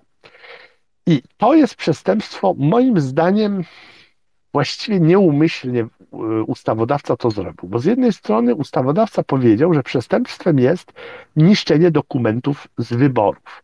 No jak ktoś mówi niszczenie dokumentów z wyborów, to kojarzy się to z czymś. Na przykład, że ktoś e, podejdzie do spisu wyborców i go podrze albo go zaleje kawą, żeby uniemożliwić prowadzenie wyborów no to jest chyba oczywiste, że taki czyn powinien być traktowany jako przestępstwo. Wszyscy się zgodzą. Jak ktoś czytał, jak ten przepis był uchwalany, no to każdy powie, to jest słuszny przepis, takie czyny są przestępstwami. Do tego dodano przepis inny, bardzo jasny i wyraźny, mówiący, że karta do głosowania jest dokumentem z wyborów. No jest, nie ulega to kwestii, jest to logiczne. Tylko tak, gdybym ja niszczył czyjąś kartę, na przykład ktoś chce głosować nie tak, jak ja lubię, ja do niego podejdę i mu podrę kartę. Czy to jest przestępstwo? No tak, oczywiście, bo ja mu uniemożliwiam głosowanie w określony sposób. Ale jeżeli ja niszczę własną kartę, czy to powinno być przestępstwem? Ja bym powiedział, że nie powinno. Niemniej jednak, jeżeli literalnie, dosłownie czytamy ustawy, to jest przestępstwo. Jest jeden wyrok sądu rejonowego, od którego nie złożono apelacji, gdzieś w Polsce, gdzie ktoś został skazany za to przestępstwo. To znaczy, komuś się coś nie podobało, w związku z czym wziął kartę do głosowania i ją podarł na oczach wszystkich w lokalu wyborczym na drobny mak. I został za to skazany na tysiąc złotych grzywny i nie złożył apelacji. Czyli mamy z jednej strony, jak czytamy dosłownie ustawy, wychodzi, że podarcie karty jest przestępstwem. Z drugiej strony, jak czytamy ten jeden wyrok, to jest bardzo słabe orzecznictwo, bo sztuk jeden, czyli najmniej jak można sobie wyrazić, ranga sądu też najniższa jaka może być, bo sąd rejonowy. No ale jest to jakaś takie orzecznictwo. Czyli raczej to jest przestępstwo podarcie karty. Moim zdaniem niesłusznie. Podarcie cudzej karty to tak, ale podarcie własnej karty powinno nie być przestępstwem. Niemniej jednak, jeżeli podrzemy własną kartę i ją wrzucimy do urny, karty podarte nie liczą się wcale. W związku z czym chcecie nie brać udziału w referendum, możecie podrzeć swoją kartę i to zadziała, natomiast jak was przy tym złapią, to mogą wam e, zrobić z tego przestępstwo bo, bo to jest coś takiego w prawie. Czyli jeszcze raz powtarzam, metoda pierwsza, mówi się komisji bez referendum, patrzy się, że komisja napisała w rubryce uwagi bez referendum, nie bierzemy karty i jest dobrze. Druga metoda, dostaliśmy tą kartę, ale ją gdzieś porzucamy. Możemy ją porzucać w gabinie do tajnego głosowania, możemy ją oddać nawet komisji, mówiąc, ja tą kartę oddaję, nie chcę jej użyć. To też działa i jest to, to nie jest przestępstwo, Problem jest taki, że musicie wtedy ufać komisji, że ona prawidłowo to zrobi. Bo gdyby komisja na przykład to wrzuciła do urny, no to wtedy się policzy do frekwencji. Czyli ta druga metoda już wymaga zaufania do komisji. Metoda trzecia, podarcie karty, no jest problem, że to jest przestępstwo. E, można to zrobić, to działa, ale jest to przestępstwo. Takie są trzy metody, żeby nie głosować w referendum. Jeszcze jedno mam pytanie dotyczące tej drugiej metody. Mając z tyłu głowy brak zaufania do komisji, to w jakim stanie ta karta, która zostaje w lokalu poza urną, czy ona wtedy powinna być przekreślona, zostawiona tak czysta? Przepisy nic o tym nie mówią, dlatego że wytyczne PKM mówią, że komisja nie powinna tej karty wrzucać do urny w ogóle. Czyli jak ona nie jest w urnie, to nikt jej nie liczy. Oczywiście ja, gdybym miał to zrobić, to ja bym na karcie napisać, ta karta została porzucona w lokalu wyborczym, nie powi- jeżeli się znalazła w urnie, to jest to czyjeś nadużycie. Ja bym tak napisał na karcie. Tylko trzeba wiedzieć, że taki, taki napis nie ma żadnej mocy prawnej. Poza tym głosowanie jest tajne, więc można sobie wyobrazić, że jakiś śmieszek, który na przykład chce przez fałszywe oskarżenia kompromitować komisję, może to napisać na swojej karcie i wrzucić tą kartę do urny. Mówiąc krótko, jeżeli w urnie zostanie znaleziona karta z napisem ta karta została porzucona w lokalu wyborczym, jeżeli ją znaleźliście w urnie, to znaczy, że ktoś dokonał nadużycia, to wcale nie znaczy, że ten napis mówi prawdę ten napis może być bzdurą, którą sobie ktoś wymyślił. Więc ja na pewno, gdybym tę metodę użył, to bym to napisał na karcie, tylko że to jest bardzo słabe i nie ma mocnych efektów. To pozostańmy jeszcze przy referendum, szczególnie jeśli chodzi o Polonię. Tutaj jest też bardzo ważna kwestia, ponieważ e, limit 24 godzin na liczenie głosów pozostał, mimo różnych protestów. Biura Analiz Sejmowych oraz konstytucjonaliści e, wydali też opinię, że to liczenie głosów w wyborach parlamentarnych jest uregulowane kodeksem wyborczym, a liczenie głosów referendalnych przepisami o referendum. I była taka nadzieja, że jednak najpierw komisje poza granicami Polski policzą właśnie te głosy do parlamentu, dopiero później do referendum. Jednak Państwowa Komisja Wyborcza pozostała przy tym, że wszystkie głosy muszą być policzone. I teraz, e, jeśli chodzi tutaj o te kwestie tych 24 godzin, to później powrócimy, ale chciałabym zostać przy tym referendum. Osoby mieszkające poza Polską zadają takie pytanie: co zrobić, którą z tych, z tych opcji wybrać, żeby komisji dać jak najwięcej czasu na policzenie głosów do parlamentu? E, ja bym wybrał opcję pierwszą, bo to w ogóle jest właściwa opcja. Ona, ona ma jedną wadę, ta opcja, że tam są te wtedy te liczne napisy bez referendum, które trzeba liczyć. Tak jak komisja zazwyczaj. E, aha, trzeba wiedzieć, że zawsze, kiedy się przeprowadza jednocześnie kilka rodzajów wyborów, czyli Sejm i Senat, albo wybory samorządowe, gdzie są trzy lub cztery rodzaje wyborów. Jak zawsze, jak jest kilka rodzajów wyborów, wyborca ma opcję, że bierze tylko niektóre karty, a nie wszystkie. Czyli na przykład mieszkaniec gminy ma silne przekonania na temat swojej gminy, natomiast w ogóle go nie interesuje polityka w powiecie i w województwie. Taki, taki mieszkaniec ma pełne prawo powiedzieć, ja biorę tylko karty do wyborów gminnych. Takie prawo jest, ono zawsze było, tylko ludzie nawet nie wiedzą, że ono jest, dlatego że nikt z tego nie korzysta. E, dlatego, że taki wyborca w praktyce weźmie wszystkie karty, a w tych wyborach, które go nie interesuje, to różnie, albo odda głos nieważny, na przykład głos nieważny, że w ogóle nic nie zakreśli, wrzuca czystą kartę do urny, albo odda głos e, na kogoś, kto dosyć przypadkowo zagłosuje, albo znajdzie przeczyta listę do sejmiku i tam znajdzie jakiegoś znajomego, powie, a tego lubię, zakreśli, nawet nie widząc, z jakiej partii jest ten znajomy. Więc ludzie, czyli to głosowanie dla niektórych wyborów, że głosuje, a w innych nie głosuje, prawo do tego zawsze jest. Od wielu lat. E, natomiast ludzie z niego praktycznie nigdy nie korzystają i nawet nie wiedzą, że to prawo mają. Natomiast w przypadku referendum, ze względu na wymóg frekwencyjny, który jest zapisany w Konstytucji, to prawo jest czymś bardzo ważnym i ludzie będą z niego korzystać masowo. W związku z czym pojawia się ta komplikacja, że tak jak zazwyczaj e, komisja wyborcza liczy podpisy, tak tutaj będzie musiała pod, liczyć podpisy i będzie musiała jeszcze do tego liczyć uwagi bez referendum. I to w jakimś sensie przedłuża liczenie, bo jest bardziej skomplikowane. To jest pierwsza faza liczenia, nawet przed otwarciem urny. Trzeba przeglądać te, te podpisy w, w spisie wyborców. Więc jeżeli mówimy bez, że głosuję bez referendum, to przedłużam pracę komisji choćby, choćby o sekundę, ale zawsze. Więc właściwie, gdybyśmy chcieli to zoptymalizować, to może najlepsze byłoby porzucenie karty w lokalu, bo wtedy ja nie mam adnotacji bez referendum, wtedy komisja ma w ręku tą kartę. Kartę oczywiście też trzeba policzyć, ale to jest szybsze. Właściwie nie ma dobrej metody, bo każda rzecz, którą robimy, potem musi zostać przez komisję odpowiednio policzona, zaraportowana. E, mógłbym powiedzieć rzecz najbardziej szokującą. Nie zwiększać frekwencji. Chcesz się upewnić, że w Twoim lokalu wyborczym głosy będą policzone na czas, to nie idź głosować. Jeden wyborca mniej, to będzie mniej czasu na liczenie. Ja wiem, że to, co mówię, jest szokujące i nikt tego nie przyjmie, ale taka jest prawda, że wszystko, co robimy jako wyborca, każda czynność zwiększa potem obciążenie komisji. Więc nie mam tu dobrej odpowiedzi. Aha, e, podarcie karty nie jest dobre, dlatego że komisja potem będzie miała te kawałeczki kart, niezależnie od tego, że to jest przestępstwo, prawda? To, to, ale komisja potem będzie miała te kawałeczki kart w urnie, będzie musiała je zbierać, to też zajmuje czas. Więc ja myślę, że darcie karty nie tylko jest przestępstwem, ale ja bym go nie polecał, jeśli ktoś ma na myśli przyspieszenie prac komisji. E, ja mhm. chciałem dodać jedno, że e, te przepisy, e, złożyłem kolejną skargę wczoraj w Sądzie Najwyższym, dotyczącą tych przepisów o 24 godzinach. Zobaczymy, i taką podobną skargę prawdopodobnie złożą komitety wyborcze również. No zobaczymy, co z tego wyniknie. Bardzo bym chciał, żeby coś z tego wynikło, żeby Sąd Najwyższy przykrócił te fatalne praktyki.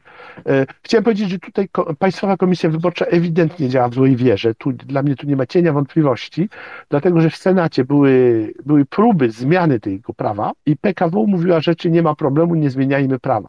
Wszyscy wiedzą, że problem jest. Czyli oni po prostu mówili nieprawdę.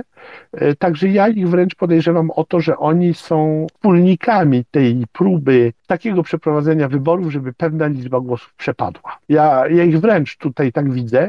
To nie jest czysta inercja i czyste urzędnicze powtarzanie tych samych rzeczy, które były w poprzednich latach. To nie takie proste. Tam jest ewidentna zła wola. Natomiast co się okaże w Sądzie Najwyższym, gdzie ja złożyłem skargę i jeszcze jedną, to zobaczymy. I tutaj też jest ten tryb 24-godzinny? To jest tryb siedmiodniowy. Na te skali jest tryb siedmiodniowy. E, ja przede wszystkim wnioskowałem o to, żeby przyjąć taką interpretację tego przepisu, e, która była celem ludzi, którzy ten przepis pisali. Znaczy, przepis jest fatalny. Ludzi, którzy ten przepis napisali, ja bronić nie będę.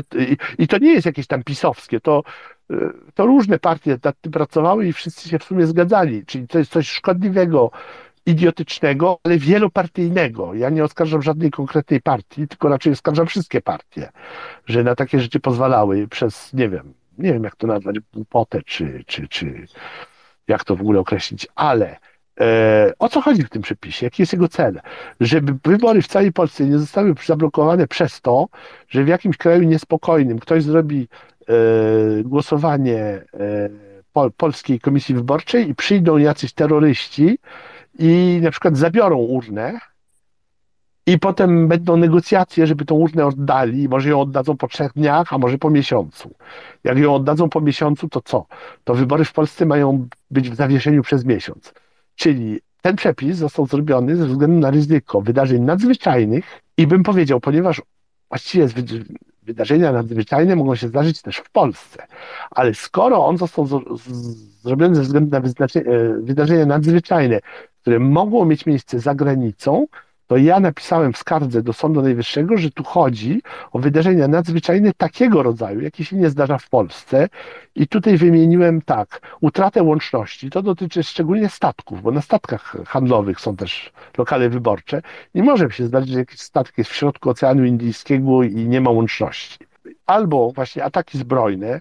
Nie wiem, ile my mamy komisji wyborczych na Ukrainie, no ale tam może być głosowanie, po czym lecą rosyjskie rakiety i wszystko się przerywa i psuje. Więc to może być atak zbrojny, to może być na przykład, że e, władze kraju przyjmującego nagle zmienią zdanie i najpierw zgodziły się na przeprowadzenie wyborów, a potem mówią, a jednak się nie godzimy i zabierają tą urnę. I, i nie wiadomo co dalej. I to trwa, aż ktoś tam coś wynegocjuje. I więc ja po prostu napisałem do Sądu Najwyższego, żeby ten przepis interpretować tak, w jakim celu został napisany. Czyli jeżeli to liczenie się przedłuża ponad 24 godziny ze względu na nadzwyczajne wydarzenia, a nie, że się przedłuża, bo jest długotrwałe po prostu. I gdyby Sąd Najwyższy uznał, że tak go interpretować, to problem znika. To wtedy będziemy się mogli rzeczywiście bać o rosyjskie rakiety, które nadlecą na, nad polski lokal wyborczy, nie wiem, na Ukrainie, a może też w Mołdawii czy gdzieś. To tak, ale to są raczej wydarzenia rzadkie, mało prawdopodobne. Natomiast w Wielkiej Brytanii na razie rosyjskie rakiety nie latają. Więc i mamy nadzieję, tak. Dziękuję bardzo. Jeszcze jedno krótkie pytanie dotyczące tego procesu właśnie 24 godzin. Od którego momentu zaczyna się te 24 godziny? Ach, ale cyrk. Więc tak, normalnie to się odbywa tak. Składa się wniosek do sądu i sąd powinien wydać orzeczenie z uzasadnieniem w ciągu 24 godzin. To się często trochę przedłuża zazwyczaj jest e, zażalenie. To się nie nazywa apelacja, bo to jest pewne specyficzne słownictwo, bo to jest postępowanie cywilne, nieprocesowe, które ma swoje dziwne słownictwo. Więc to się nie nazywa wyrok, tylko postanowienie, i potem to się nie nazywa apelacja, tylko zażalenie, ale w sumie to jest to samo. Czyli następnie strony mają 24 godziny na napisanie zażalenia i je składają. I teraz, według mojej logiki, powinno być tak, że w ciągu 24 godzin od złożenia zażalenia powinno zapaść postanowienie apelacyjne. Tylko, że jest przyjęta inna interpretacja, którą uważam za głęboko nielogiczną, ale jest przyjęta. A mianowicie, sąd zażalenie składa się nie do sądu apelacyjnego, tylko się je składa do sądu pierwszej instancji, który to zażalenie razem z aktami sprawy ma przesłać do sądu apelacyjnego. I sąd pierwszej instancji podejmuje w tej sprawie pewne postanowienie, ale to jest postanowienie, które po prostu sprawdza, czy wszystko jest e, w porządku, czy tam nic nie brakuje, e, czy zażalenie zostało złożone w terminie, tego typu sprawy. To nie jest merytoryka, nie ma żadnej merytoryki. I przyjęto w sądzie okręgowym Warszawa-Praga i o ile wiem, tak samo jest w sądzie okręgowym Warszawa, nie Praga, tylko ten w Warszawie, ten, nazwijmy go ten główny, że oni sobie przyznają 24 godziny na przesłanie tych akt. E, na takiej zasadzie, że to jest jakaś, jakieś postanowienie, no to oni sobie dają 24 godziny, żeby je podjąć. To jest zła interpretacja, dlatego że ona powoduje, że to się ślimaczy. Poza tym, jak się daje sędziom 24 godziny na podjęcie trudnej, merytorycznej decyzji, która często wymaga przeprowadzenia rozprawy. To jest trudne, naprawdę dla sędziego podjęcie takich decyzji tak szybko jest czymś bardzo trudnym. To, jak się potem daje również 24 godziny na coś, co jest po prostu sprawdzeniem papierów, co się da zrobić w 20 minut albo w 5 minut, to to jest dla mnie szokujące. To wychodzi jako szczególnie szokujące w, w sprawach zgromadzenia, bo to, w sprawach zgromadzenia też jest tryb 24-godzinny, tylko tam on jest jeszcze ważniejszy, dlatego że tam terminy są takie, że jak się tych 24 godzin nie przestrzega, to się wszystko rozłazi i wtedy postanowienie sądu jest po tej dacie zgromadzenia. I e, ja wiem, że w Warszawie były takie postanowienia, które zapadały za późno, więc tutaj mamy taki, taką kwestię i to, e, no, to plus wnioski o wyłączenie powoduje, powoduje, że nasz proces z Czarnkiem trwał dwa tygodnie. Radio Wolna.pl Rozmowy Ani.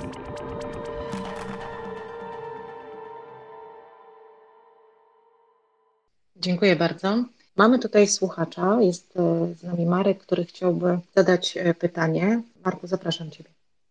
Dziękuję bardzo, Aniu, dobry wieczór. Ja mam pytanie dotyczące jeszcze procesu wyborczego i tej adnotacji dokonywanej o niepobraniu jednej z kart, czy to wyborczych, czy referendalnych. Przepis mówiący o tym, że wyborca ma prawo zmienić zdanie, wrócić do komisji i jednak taką kartę pobrać i wtedy wystarczy, że przewodniczący komisji przekreśla adnotację o odmowie pobrania karty i jednoosobowo parafuje takie przekreślenie. Czy nie tworzy to tutaj ryzyka, jakichś nadużyć. Czy nie powinno być tak, że parafować taki, tak, takie skreślenie powinien również wyborca? Tak, to tworzy ryzyko. To znaczy, o ile ja wiem, to tam muszą być dwie parawki. Przewodniczący plus inny członek komisji, czyli to jest troszkę lepiej, że nie tylko jedna osoba. Niemniej jednak problem jest, dlatego że tak, w PRL-u wyborcy w ogóle nie podpisywali spisu wyborców. Jak wyborca przychodził, głosować w wyborach monopartyjnych, to komisja zaznaczała fajką, że był. Czyli fałszowanie frekwencji było bardzo łatwe i o ile wiem, było masowo stosowane. Podnoszono frekwencję w ten sposób, że na koniec dnia wrzucano 200 kart i oznaczono 200 osób i już. I teraz to zostało zmienione, no właśnie, żeby nie kontynuować w wolnej Polsce złych praktyk PRL-u, zostało zmienione w ten sposób, że wyborca podpisuje. I tu mamy wyłom w tej zasadzie, że e, Wyborca zasadniczo podpisuje, ale tu to nie podpisuje. Czy da się z tym walczyć? Tak. Dlatego, że no rozumiem, że wyborca ma takie prawo, ale to jest bardzo wyjątkowa sytuacja. Nie oczekuję, żeby wielu wyborców coś takiego robiło. To znaczy są tacy, którzy wezmą kartę do referendum i są tacy, co nie wezmą. Natomiast ludzie, którzy będą zmienić zdanie, nie wezmą tej karty, a potem się zreflektują, no bo babcia powiedziała, że, że zapisze gospodarkę na ryzyka albo coś takiego i tą kartę wezmą, mogą tacy być, ale nie będzie ich wielu. Więc ja bym proponował dla obserwatorów, którzy obserwują proces liczenia głosów, bardzo prostą zasadę. Tych skreśleń, ile ich jest? Jeżeli jest jedno, dwa lub trzy, to jest ok. Natomiast jeżeli jest ich 40, to sprawa śmierdzi bardzo. Oczywiście problem jest taki, jest ich 40, sprawa śmierdzi bardzo, ale można się spytać, no dobrze, to jak ja udowodnię, że to nieprawda? Moim zdaniem protest wyborczy napisać należy, należy to uzasadnić, a co potem z tego wyjdzie, zobaczymy. To może być sytuacja, że mamy przekonanie i to uzasadnione, że było oszustwo, ale nie jesteśmy w stanie tego w sądzie udowodnić. Może tak być. Niemniej jednak prosta zasada, jedna, dwie tak, lub trzy takie skreślenia z parawkami, powiedzmy, że to są te wyjątkowe sytuacje, kiedy wyborca zmienił zdanie, natomiast y, duża liczba to śmierć bardzo. Tak, tak bym to określił. No, ja może jeszcze tutaj tak podpytam, gdyby tych skreśleń było bardzo dużo, y, mogą być y, w ramach y, procesu dowodowego przeprowadzane na tej zasadzie, że wzywa się na świadka wyborców, przy których były te adnotacje i prosi o zweryfikowanie, czy rzeczywiście cofnęli się do pobrania tej karty. E, tak, to dotyczy no, generalnie postępowania sądowe dotyczące wyborów wchodzą w kategorię postępowania cywilnego nieprocesowego.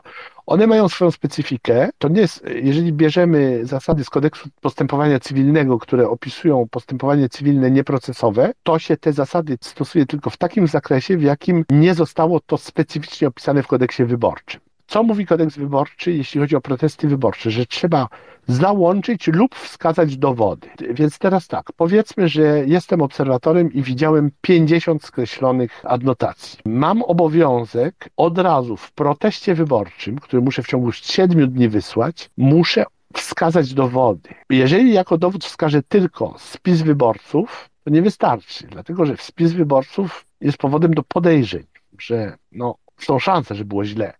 A to sam dowód nie jest. Czyli jakbym tak napisał protest wyborczy, to prawdopodobnie protest zostanie oddalony czy odrzucony, bo powiedzą, no tak, być może było oszustwa, ale obowiązkiem skarżącego było pod wskazanie dowodów, a dowód, który on wskazał, to jest tylko spis wyborców i ten dowód jest za słaby. Jeżeli napiszemy rozpytać tych wyborców, którzy mieli adnotację bez referendum, jako wskazanie dowodu, to już jest lepiej. I teraz yy, my nie musimy zdać ich nazwisk, bo ja jeszcze dodam, to też było przedmiotem dzisiejszych procesów w Sądzie Najwyższym, ale nie wolno fotografować spisu wyborców, czyli myśmy wręcz nie powinni mieć tych nazwisk, bo to są dane osobowe, e, na dodatek dane wrażliwe, dlatego że one wskazują, jak się zachował wyborca, że wziął czy nie wziął kartę do referendum, co pokazuje jego poglądy polityczne, czyli są to dane wrażliwe, czyli my ich wręcz nie powinniśmy ich mieć.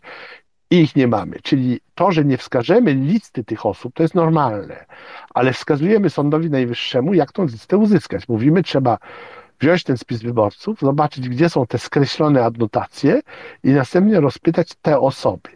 Jeżeli coś takiego zrobimy, to mamy prawidłowo napisany protest. Co się dzieje? To idzie do neosędziów, więc neosędziowie powiedzą, że to było za słabe i że to w ogóle nieprzekonujące i, nie. E, jakie są zasady dowodowe w, w ogóle w polskich sądach? To, co mówię, dotyczy właściwie wszystkich postępowań w polskich sądach karnych, cywilnych, wyborczych, wszystko. Otóż zasady są, to się nazywa swobodna ocena dowodu. Przy czym swobodna ocena to nie jest dowolność. Sąd musi robić to zgodnie z zasadami logiki. Swobodna ocena to znaczy, że nie ma jakichś zakazów dowodowych. Tak jak czasem się mówi, że w filmach amerykańskich, że tam, że fotografia nie jest dowodem. Ja nie wiem, czy rzeczywiście w Ameryce takie zasady są. To raczej się mówi, że są, a mogą być, albo może ich nie być. Ale w Polsce takich zasad nie ma. Jako dowód możemy przedstawić wszystko i sąd zawsze może to uwzględnić lub tego nie uwzględnić, natomiast sąd ma obowiązek wyjaśnić, dlaczego uwzględnił lub nie. Czyli jeżeli to, zrobimy to, co powiedziałem, wskażemy, że należy rozpytać tych, tych wyborców, wskazaliśmy dowód. I teraz rzeczą sądu, sąd nie ma obowiązku powiedzieć, aha, jesteśmy przekonani, na pewno tak było. Sąd powinien to ocenić. I tutaj obiektywizm sądu i jego niezawisłość są kluczowymi rzeczami. Mamy wyłącznie neosędziów, w związku z czym ja się w tych sprawach, w związku z czym ja się boję, że oni znajdą wymówkę, żeby powiedzieć, że na przykład jeżeli znaleźliśmy 50 takich skreślonych adnotacji, powiedzieć, ale przecież wyborca ma prawo zmienić zdanie i przyjść e, potem po kartę do referendum. No i widocznie takich osób było w tej komisji 50 i nie ma co sprawy analizować. I e, no jeżeli Sąd Najwyższy coś takiego powie, no to wtedy skargę już mamy tylko do Strasburga, czyli do Europejskiego Trybunału Praw Człowieka, bo, bo nad Sądem Najwyższym w Polsce nie ma wyższego sądu. I tutaj no, kluczową sprawą jest to, że, że właśnie te wszystkie sprawy wyborcze zostały przejęte przez neosędziów. Więc taki protest, gdyby tego typu problemy, gdybyśmy je zauważyli, absolutnie taki protest należy złożyć, ale trzeba wiedzieć, jak bardzo mamy wtedy podgórkę. Dziękuję panie doktorze za wyjaśnienie. Mamy tutaj jeszcze y, kolejnego słuchacza, słuchaczkę. Jestem po wielu mm, e, perturbacjach, ale dzięki mojemu uporowi jestem razem z dwiema koleżankami tutaj z Warszawy. Jedziemy w Świętokrzyskie jako mężowie zaufania do, mm, i teraz ważne, zamkniętych komisji. Dwa, znalazłyśmy dwa domy opieki społecznej i jeden szpital, w którym są zamknięte komisje. I teraz pytanie brzmi, czym się różnią komisje zamknięte od komisji tych zwykłych, otwartych? Jakie my mamy prawa, a czego nam nie wolno i na co zwracać uwagę? W szpitalach często ludzie są krótkoterminowo, chociaż różnie bywa, ale w DPS-ach ludzie są długoterminowo. E, więc DPS-y mają taką cechę, że jeżeli w komisji jest ktoś z personelu, to może być nawet dyrektor, może być pielęgniarka, różnie, to taka osoba ma potencjał, możliwość uzależniania od siebie pensjonariuszy, jeżeli się zachowuje nieprawidłowo. Czyli zamiast wymagać przestrzegania tajności, bo tu zrobię mikrodygresję, że tajność głosowania jest obowiązkowa, to mówi wyraźnie Komisja Wenecka i jest to zapisane kodeksie wyborczym polskim, tylko jest to zapisane w dziwnej formie, a mianowicie nie ma ogólnego przepisu mówiącego tajność głosowania jest obowiązkowa, za to jest seria takich przepisów szczegółowych, które mówią jak głosować, że wyborca ma robić to, to, to jeżeli to sumujemy, to wychodzi z tego obowiązkowa tajność. Tylko ludzie nie, różnie, z przestrzeganiem tego bywa bardzo różnie w Polsce, niestety. A więc w przypadku prawidłowego zachowania personelu, który może być w komisji, e, w ogóle personel nie wie, jak głosowali pensjonariusze. Natomiast w przypadku zachowania nieprawidłowego może być nacisk na pensjonariuszy. E, I to, to, dlatego to są miejsca dosyć takie niebezpieczne z punktu widzenia właśnie e, przestrzegania reguł. Drugi punkt to jest, że jest bardzo często w DPS-ach jest urna mobilna. Urna mobilna w tych, w tych komisjach, gdzie i tak jest mało ludzi, Urna mobilna oznacza, że się, że się dzieli zarówno członków komisji, jak i obserwatorów mężów zaufania, że jedni idą za urną mobilną, a drugi, drudzy zostają w lokalu, gdzie jest druga urna, ta, która nie jest mobilna. I to oczywiście jest jeszcze bardziej problematyczne. Wtedy jest łatwo dokonać oszustwa, bo, bo, bo mniej oczu patrzy, czy wręcz nikt nie patrzy. E, trzecią cechą tych lokali jest to, że one mogą być zamykane wcześniej, jeżeli zagłosowali wszyscy, tylko zdaje się najwcześniejsze zamknięcie to 18. Nie pamiętam szczegółów. W każdym razie one nie muszą trwać aż do 21. Nie, to właściwie wszystko, jeśli chodzi o te cechy specyficzne tych, tych lokali. E, ja tylko dodam, że miałem sygnały z Białego Stoku, że już zapowiadają obserwatorom, że ich nie wpuszczą do aresztu, co jest ewidentnym naruszeniem prawa, no bo obserwatorzy mają być prawo w każdej komisji. Jak jest komisja w areszcie, to też. A już tam są, że nie wpuszczą. E, zwykle w więzieniach jest większy problem z niewypuszczaniem ludzi, ale tym razem jest problem z niewpuszczaniem. To tyle mam specyficznych uwag. Do... A owszem, jeden punkt właśnie, który chciałem dodać, to jest, e, że czy obserwator ma prawo, czy może zaufania, czy ma prawo tam zagłosować? Moim zdaniem tak, mając ze sobą papier, zaświadczenie o prawie do głosowania, e, mąż zaufania może tam się dopisać do listy i zagłosować. Tak mi się wydaje. Dlaczego mówię tylko, że tak mi się wydaje? Nie mówię tego jako absolutny pewnik, dlatego, że normalnie w tych miejscach są tylko pensjonariusze. Osoby z zewnątrz zazwyczaj nie mają prawa tam głosować, ale e, moim zdaniem nie mają prawa na zasadzie, że nie są wpisani do listy, ale jeżeli ktoś przyjdzie i chce się dopisać, to ma prawo. E, I to należy tego używać właśnie w przypadku mężów zaufania, że po prostu mąż zaufania tam siedzi cały dzień, więc przy okazji tam głosuje. Tak mi się wydaje najbardziej logiczne. To właśnie, ponieważ ten, e, ta rzecz przede mną nigdy nie stanęła, nigdy o tym nie myślałem, to, to co ci mówię nie jest na 100%, ja ci proponuję takie działanie. Jak tam tylko przyjdziesz, to od razu spróbuj zagłosować, możesz być pierwszą głosującą. Gdyby ci odmówili, e, to poproś o telefon do, o telefon do komisji okręgowej, niech ci komisja okręgowa powie im wyjaśni, że możesz, no bo nie ma przeciwwskazań, więc powinnaś móc. E, gdyby to nie zadziałało, to oczywiście można próbować to zwalczyć i tak dalej, ale lepszą metodą jest wtedy wyjść na chwilę do komisji sąsiedniej, która jest w mieście i zagłosować. Dlaczego trzeba to robić rano? Czyli jak tam zaczęłaś robotę o siódmej, to wychodzisz 7.00, e, próbujesz zagłosować. Jeśli się nie udało i tam były te procedury, był telefon do komisji okręgowej, to wychodzisz, głosujesz gdzie indziej 7.10. Dlaczego zrobić to tak wcześnie? Po pierwsze, wtedy nie ma tłoku, czyli jak pójdziesz zagłosować gdzie indziej, to zrobisz to szybko. Po twoja nieobecność będzie krótka. Po drugie, po drugie, wtedy urna powinna być generalnie pusta, no bo jeszcze nikt nie zagłosował, a niech ta urna zawiera na przykład trzy głosy. No to jeżeli przeoczyłaś coś, to wiesz, że nie przeoczyłaś dużo. Jeżeli wyjdziesz z lokalu, gdzie w urnie już jest 50 albo 100 głosów, to zawsze możesz mieć wątpliwości, co o tym myśleć. Jeżeli dam zupełnie inną poradę, jeżeli skądś wychodzimy i się zastanawiamy, czy ktoś nie pokombinuje z urną, ja bym zastosował taką metodę. Umieszczamy aparat fotograficzny w bardzo konkretnym miejscu, które potrafimy powtórzyć. To znaczy, nie trzymamy go w ręku. Oczywiście można by mieć statyw, ale możemy go na przykład oprzeć o ścianę w miejscu, który znamy, które jest ustalone. Żeby można było to powtórzyć dokładnie tak samo. Opieramy fotografujemy urnę, wychodzimy, wracamy, fotografujemy urnę ponownie. Porównanie fotografii bardzo nam pokaże, czy ktoś manipulował. Bo nawet jeżeli w międzyczasie padły dwa głosy, trzy głosy, to różnica między fotografiami pokaże dwie karty do głosowania dodatkowe, ale reszta kart będzie niezmienna. Natomiast jeżeli ktoś manipulował, na przykład powyciągał karty, żeby pozmieniać ich treść, żeby na przykład unieważnić głosy. Ktoś głosował nie jak trzeba, dostawiono krzyżyki, żeby głos stał się nieważny. Na przykład. To my to zobaczymy, bo nikt nie będzie w stanie umieścić tych kart dokładnie w tej samej pozycji znowu. Czyli ustalić dokładne miejsce, skąd fotografujemy, na przykład jakieś, nie wiem, załamanie ściany, czy, czy jakiś kąt. Tam umieszczamy aparat, fotografujemy. Wychodzimy na przykład na kwadrat, żeby zagłosować w innej komisji, czy żeby sobie kupić kanapkę. Wracamy, drugi raz taka, taka sama fotografia. W czasie głosowania nie było generalnego zezwolenia na fotografowanie. To było zasadniczo zostawione decyzji przewodniczącego. Więc jeżeli byłaś przewodniczącą, mogłaś ludziom pozwalać, niech sobie fotografują urnę albo swoje dzieci, albo cokolwiek. Natomiast jeżeli chcą fotografować spis wyborców czy pokazywanie dokumentu, możesz to przystopować. Miałaś do tego pełne uprawnienia, bo ty, jako przewodnicząca, masz uprawnienia policji i, i robisz co chcesz.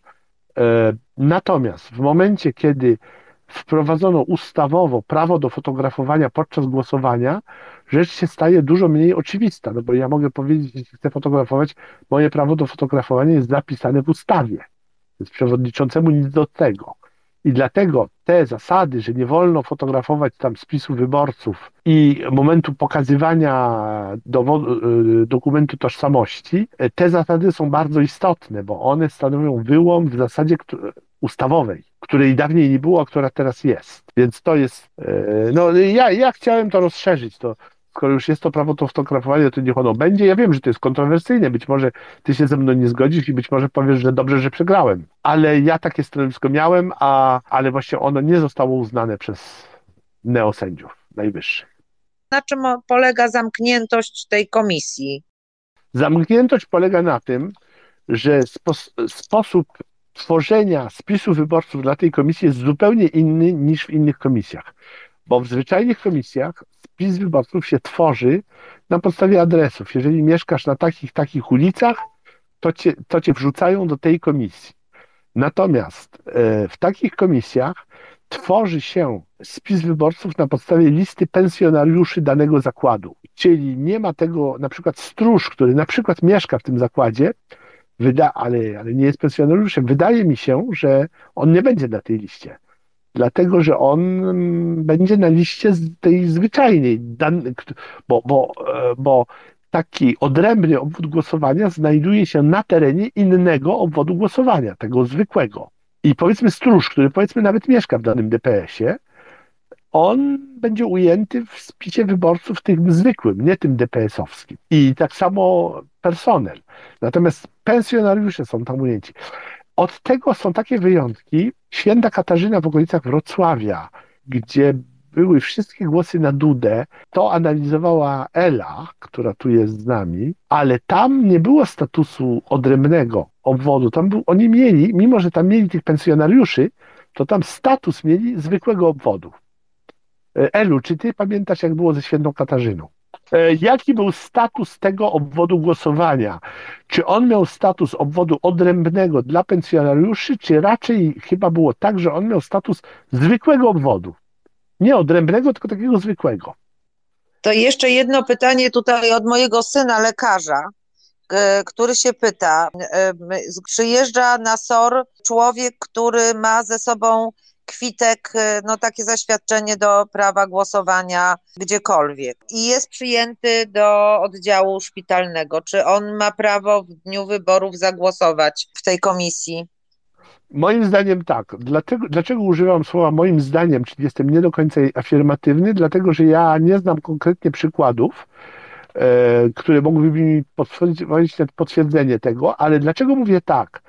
Dlatego, że przepisy dotyczące dopisywania do, wybor- do, list, do spisów wyborców na podstawie zaświadczenia nie ma żadnej odrębności. W każdym e, lokalu wyborczym możesz się dopisać na podstawie zaświadczenia. Czyli moim zdaniem prawidłowa interpretacja jest taka, że po prostu jak tam pójdziesz i masz to zaświadczenie, to cię powinni dopisać.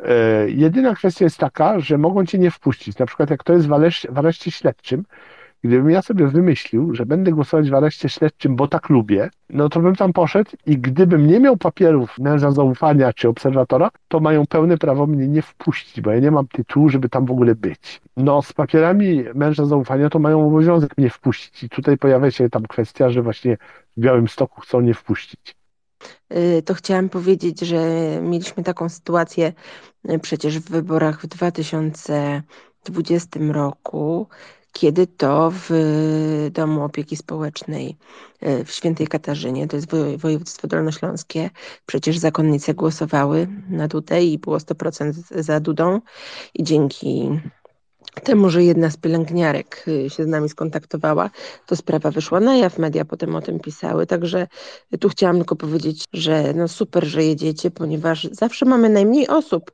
takich mobilnych, takich, które chciałyby właśnie jeździć w takie miejsca, a to są miejsca newralgiczne, no i niezwykle ważne.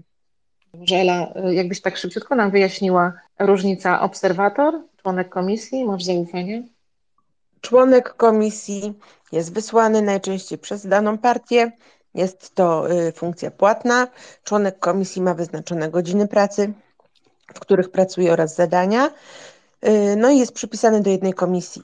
Jeśli chodzi o męża zaufania, y, to jest on funkcją również z nadania najczęściej komitetu, tak? Natomiast bardzo podobny do obserwatorów społecznych, ale ma więcej praw. Jednym z głównych praw jest właśnie y, to, że może wnosić y, uwagi do protokołu. No a obserwator jest funkcją y, może najmniej uprawnioną, ale dzięki temu najbardziej wolną. Jako, jako obserwator możemy się przemieszczać, aczkolwiek ważna jest ta rzecz, że obserwator do czasu głosowania może się przemieszczać, wchodzić, wychodzić, zmieniać lokale wyborcze. Natomiast jeżeli przychodzi już do momentu liczenia głosu, to jeżeli wchodzimy do danej komisji, to możemy wejść do niej tylko przed rozpoczęciem liczenia i jeśli wyjdziemy, to już nie zostaniemy drugi raz wpuszczeni. Tutaj nie ma w ogóle mowy o tym, że możemy zmienić lokal, czyli jak już idziemy liczyć głosy, obserwować liczenie głosu, to w jednej konkretnej komisji. Nie wnosimy jako obserwatorzy żadnych uwag do protokołów, aczkolwiek praktycznie każda z organizacji, która wysyła swoich obserwatorów, ma swoje systemy właśnie do raportowania, więc y, wszystko na bieżąco jest zgłaszane i, i, i potem można wnosić y, protesty chociażby wyborcze. No i obserwator, y, wbrew temu, co często komisje, członkowie komisji chcą powiedzieć, obserwator ma prawo obserwować cały proces właśnie głosowania. Bardzo dużo osób zgłosiło się dużo mm, do e, obywatelskiej kontroli wyborów e, i też pojawiają się, pojawia się dlatego dużo takich pytań, ponieważ wcześniej wiele osób nie miało doświadczenia z tą pracą. E, jak teraz tak, obserwator, jeśli przed zamknięciem lokalu wyborczego może zostać i być obecnym przy liczeniu głosów. Natomiast tak. Tak? Natomiast czy on może w międzyczasie, y, powiedzmy przed zakończeniem liczenia głosów, może opuścić ten lokal? Oczywiście może wyjść w każdej chwili, tylko tak jak powiedziałam, już nie wróci. Y, więc y, warto, ja mam takich na przykład obserwatorów, którzy są parą rodzinną i, i pani jest w lokalu zwykle do końca głosowania, a potem wchodzi za nią mąż. Czasami mamy takie pary, które idą razem na liczenie, ale na przykład właśnie najczęściej są to panie, które szybciej wychodzą, a mężowie zostają na przykład czy partnerzy. Ale mamy też właśnie czasami takie sytuacje, że ktoś no po prostu też za długo, w 2018 roku, kiedy tego liczenia było naprawdę strasznie długo, no to wielu obserwatorów po prostu wychodziło, bo liczenie było na przykład do 5 rano. A kiedy mamy takie wybory jak teraz, które są pojedyncze, no to ja bym jednak proponowała, żeby nie wychodzić, no chyba, że jest jakaś nagła sytuacja, bo przecież o to właśnie w tym wszystkim chodzi, żebyśmy, no ten, ten moment tego liczenia jest tak naprawdę najważniejszy. Oczywiście cały przebieg w ciągu dnia, i y, znamy tutaj różne organizacje, które mają różne metodologie, to chciałabym też zaznaczyć, bo są takie y, organizacje, które przez cały dzień ich obserwatorzy chodzą w różnych miejscach, nie, nie zatrzymują się za długo w jednym miejscu. Natomiast my preferujemy jednak obserwację stałego jednego lokalu yy, i yy, wtedy mamy ogląd pełen na to, co się dzieje właśnie w czasie wyborów w tym konkretnym miejscu. Chyba, że yy, no, nic się nie dzieje i widzimy, że komisja naprawdę y, mo można jej zaufać, to wtedy ponieważ wiadomo, że nie jest nas też y, jakoś bardzo dużo, to kiedy dostajemy y, na przykład właśnie głos od koordynatora swojego, że inny lokal, na przykład sąsiedni jest podejrzany, to w takim momencie możemy mm, pójść gdzie indziej. A ile jest takich organizacji uprawnionych do obserwowania wyborów poza obserwatorium wyborczym? O, to znaczy ciężko mi powiedzieć, może Marcin będzie znał liczby. Jest kilka takich, które y, znamy, które, które z nami współpracują lub też y, no, dosyć długo działają. No, jest y, OKW, jest Odpowiedzialna Teraz, polityka. Odpowiedzialna polityka, właśnie. Odpowiedzialna polityka. Oni są związani, jeżeli dobrze pamiętam, z Fundacją Batorego. Yy, no, są też takie lokalne. Było, było łódzkie obserwatorium wyborcze, nie wiem, czy oni jeszcze działają. Natomiast no, takich lokalnych też organizacji jest troszkę. Jeszcze jedno pytanie mam, czy można się jeszcze zgłaszać? Jak najbardziej. W, w czasie wyborów, zaraz Marcinowi oddam głos, tylko chciałam powiedzieć, że nie jest wskazane oczywiście zastanawianie się do ostatniej chwili, ponieważ no, dobry obserwator jest dobrze przeszkolony. Mm, w czasie wyborów prezydenckich zdarzało nam się, że w nocy przed niedzielą jeszcze zgłaszały nam się osoby. To jest taki ostatni dzwonek, więc proponujemy, żeby teraz się zgłaszać, to zdążymy jeszcze Państwa przeszkolić. E, mąż zaufania może mieć papiery do kilku komisji i chodzić sobie między tymi komisjami, tak samo jak obserwator. Jedyna kwestia jest taka, że istnieje teraz pojęcie płatnych mężów zaufania, którzy dostają 40% wynagrodzenia e, członka komisji i w tym celu należy spędzić 5 godzin podczas głosowania w tej komisji plus być cały czas obecnym podczas liczenia głosów. Czyli jeżeli ktoś chce być płatnym mężem zaufania, dostać pieniądze, to musi spędzić w jednej komisji dostateczny czas. Niekoniecznie cały czas, bo jak tam ma spędzić 5 godzin, to przez pozostałe godziny może pójść gdzie indziej. Ale to jest tylko jak ktoś chce dostać pieniądze, jak ktoś tego nie chce, to może sobie chodzić jak chce, jako mąż zaufania, tak samo jak jako obserwator. Ale do, dokładnie to samo dotyczy obserwatorów społecznych, którzy też mają wpisane komisje. Jeżeli chcesz pójść do trzech komisji jako obserwator społeczny, czy jako mąż zaufania, musisz mieć trzy zaświadczenia. To jest tak, tak samo działa. Radio Wolna.pl Rozmowy Ani.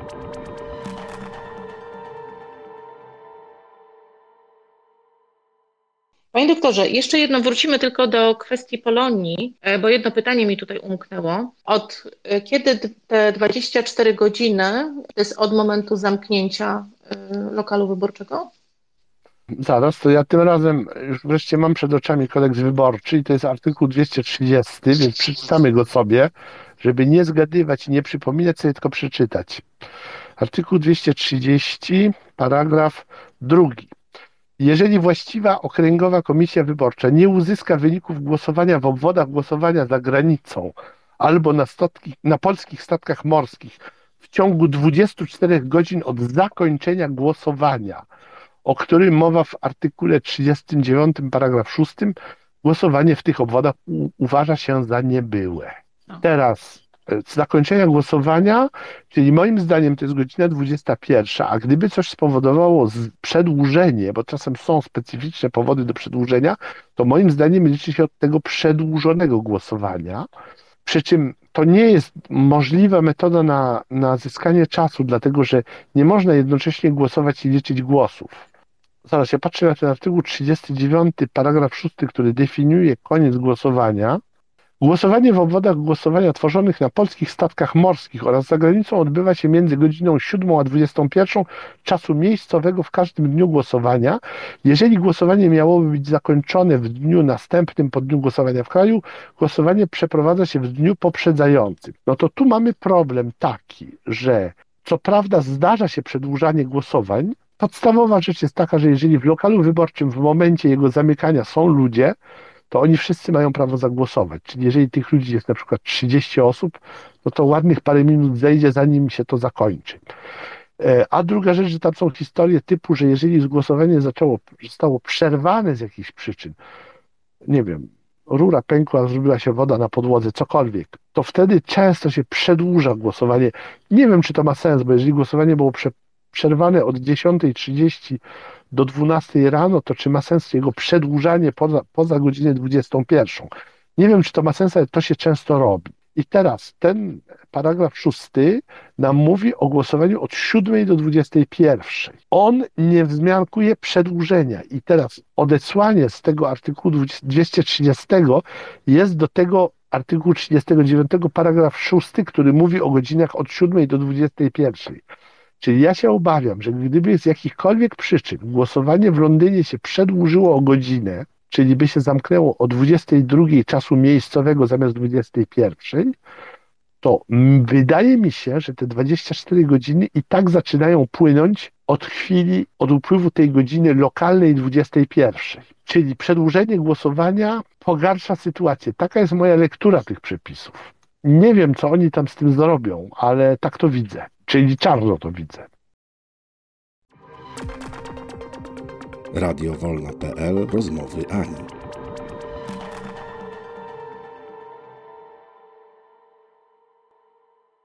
Panie doktorze, mamy tutaj pytanie jeszcze od słuchaczy dotyczące zachowania e, komisji e, w lokalu wyborczym. E, jak zareagować, jeśli członek komisji będzie usiłował wmówić mi, że muszę wziąć obydwie karty? To znaczy wszystkie trzy karty, bo karty są trzy. Należy po pierwsze zaprotestować i nie godzić się na podpisanie spisu wyborców, póki tam nie znajdzie uwaga bez referendum. Dodam, że to jest mało prawdopodobne, ale przede wszystkim to zgłaszać. Dlatego, że e, tutaj ta audycja jest z definicji dla świadomych wyborców, bo ci mniej świadomi nie słuchają tej audycji. W związku z czym, jeżeli członek komisji wyborczej się w taki sposób zachował wobec świadomego wyborcy, to tak naprawdę nic bardzo złego się nie stanie, bo świadomy wyborca obroni swoich praw. Natomiast członek komisji, który się tak zachowuje, prawdopodobnie zachowa się tak samo wobec nieświadomych wyborców i może uzyskać głosy w referendum tą drogą. Więc moim zdaniem należy to przede wszystkim zgłaszać do organizacji obserwacyjnych, żeby, żeby się bardziej przypatrywały tej komisji, bo to znaczy, że mamy tutaj nieuczciwego członka komisji, który próbuje nie rzetelnie wykonać swoją robotę, tylko wpłynąć na wynik. I ja bym powiedział, pewnie zgadniecie, że aha, to trzeba patrzeć, czy on tego samego nie mówi innym wyborcom. Tak, trzeba na to patrzeć, ale ja bym patrzył bardziej na inne rzeczy, bo dużo groźniejsze jest po prostu fałszowanie wyborów, takie zwyczajne. Bo musimy wiedzieć, że władzy obecnej nie chodzi o wynik w tym referendum. To referendum jest narzędziem, żeby uzyskać lepszy wynik wyborczy. Ja wcale nie jestem przekonany, czy oni będą mieli mocną motywację, żeby fałszować to referendum. O to im w sumie nie bardzo chodzi, im jest wszystko jedno. Ich motywacja, jeśli ma być, to do fałszowania wyborów. Czyli członek komisji, który takie rzeczy opowiada o referendum, prawdopodobnie jest członkiem nieuczciwym i ja bym przede wszystkim uważał na to, jak on się zachowa podczas liczenia głosów. Ja bym powiedział, pierwsza rzecz to jest upewnić się, że liczenie głosów w tej komisji będzie obserwowane. Czyli jeżeli pierwotnie nie było obserwowane, to e, w trybie natychmiastowym ściągnąć jakiegoś obserwatora. To, tak bym powiedział, jeżeli tego typu rzecz się zdarza. Czy ja jako wyborca, będąc świadkiem takiego zachowania, mogę też reagować? Tak, przy czym to ja mówiąc tak, nie, nie powołuję się na jakiś przepis prawa, tylko no generalnie rozmowa między ludźmi zabroniona nie jest. Jeżeli ktoś widzi, że ktoś inny łamie prawo, generalnie można to powiedzieć. I jeżeli e, komisja mówi, proszę się nie mieszać, pan tu nie jest w komisji, nie pańska sprawa, to trzeba mu powiedzieć, a pan dużo gorzej, bo jest pan funkcjonariuszem publicznym, pan łamie prawo. Ja zwracam uwagę na łamanie prawa, to w sumie jest legalne, natomiast pan łamie prawo, pan popełnia w tej chwili przestępstwo urzędnicze. Chociaż ja nie wiem z tym przestępstwem urzędniczym, to nie, dlatego że oni mają bardzo dziwny status funkcjonariusza publicznego, który jest chyba jednokierunkowy, to znaczy musiałbym to sprawdzić, ale to jest tak, że oni podlegają ochronie prawnej przeznaczonej dla funkcjonariuszy. Jeżeli ktoś takiemu człowiekowi da w twarz, to będzie to traktowane jako atak na funkcjonariusza, a nie zwykłe, zwykłe pobicie. Natomiast odwrotnie, jeżeli taki człowiek popełnia, łamie prawo, to chyba on nie jest traktowany jako funkcjonariusz i wtedy nie podlega e, karom z artykułu 231 kodeksu karnego. To musiałbym sprawdzić. Ale w każdym razie jest to złamanie prawa, niezależnie od tego, czy jest to, czy nie jest to przestępstwo. Więc tutaj ja bym po pierwsze e, reagował, po drugie bym się wykłócał jako nawet zwykły wyborca, niezależnie od statusu obserwatora czy męża zaufania. Natomiast moim zdaniem dużo ważniejsze niż wykłócanie się o ten punkt, który jest w sumie średnio ważny, jest wzięcie pod lupę tej komisji. I być może nie trzeba się wykłócać właśnie po to, żeby nie zwracać niczyjej uwagi, że my to bierzemy pod obserwację. Odnocować sobie to w, po cichu w pamięci, po wyjściu z lokalu wysłać SMS na przykład do obserwatorium wyborczego mówiący co było, żeby, żebyśmy my tam kogoś wysłali, a jak nie my, to kod czy kto tam może to zrobić. Dziękuję bardzo. Mam jeszcze jedno takie pytanie. Czy obecny na sali członek społecznej kontroli wyborów, ewentualnie mąż zaufania po naszej stronie, ma prawo do interwencji w razie problemu? Czy jego rola jest tylko obserwowanie, jego rolą jest tylko obserwowanie i spisywanie? Jak się zachować i do kogo ewentualnie się zwrócić? Przepisy tego nie regulują. Przepisy mówią tylko o możliwości wpisywania uwag do protokołu, które to prawo przysługuje mężom zaufania, a nie obserwatorom. To jest prawo dość istotne, dlatego że generalnie urzędnicy nie lubią problemów. I jeżeli nawet zagrozimy, no to ja będę, powiem, no to ja muszę to, to ja będę musiał to wpisać do protokołu, to to, to to jest coś, co często robi wrażenie na komisji. Ale jeszcze raz mówię, to prawo przysługuje mężom zaufania, nie przysługuje obserwatorom. Ponieważ są wybory i referendum, to są dwa rodzaje mężów zaufania, wyborczy, referendalni i tylko uwagi do protokołu wpisuje każdy rodzaj e, męża zaufania do, swojego rodzaju protokołu. E, czy można kumulować dwie funkcje męża zaufania? Chyba tak, chociaż nie mam zdefiniowane, czyli ktoś przychodzi jako mąż zaufania referendalny, na przykład od nas, obserwatorium wyborcze, a jednocześnie jako mąż zaufania Komitetu Wyborczego, żeby mieć oba uprawnienia. Wydaje mi się, że to jest możliwe, chociaż nie znam dokładnie tutaj e, reguł, a nawet nie wiem, czy one są ustalone. Teraz tak, wszelkie rozmowy z komisją wyborczą nie są regulowane przepisami.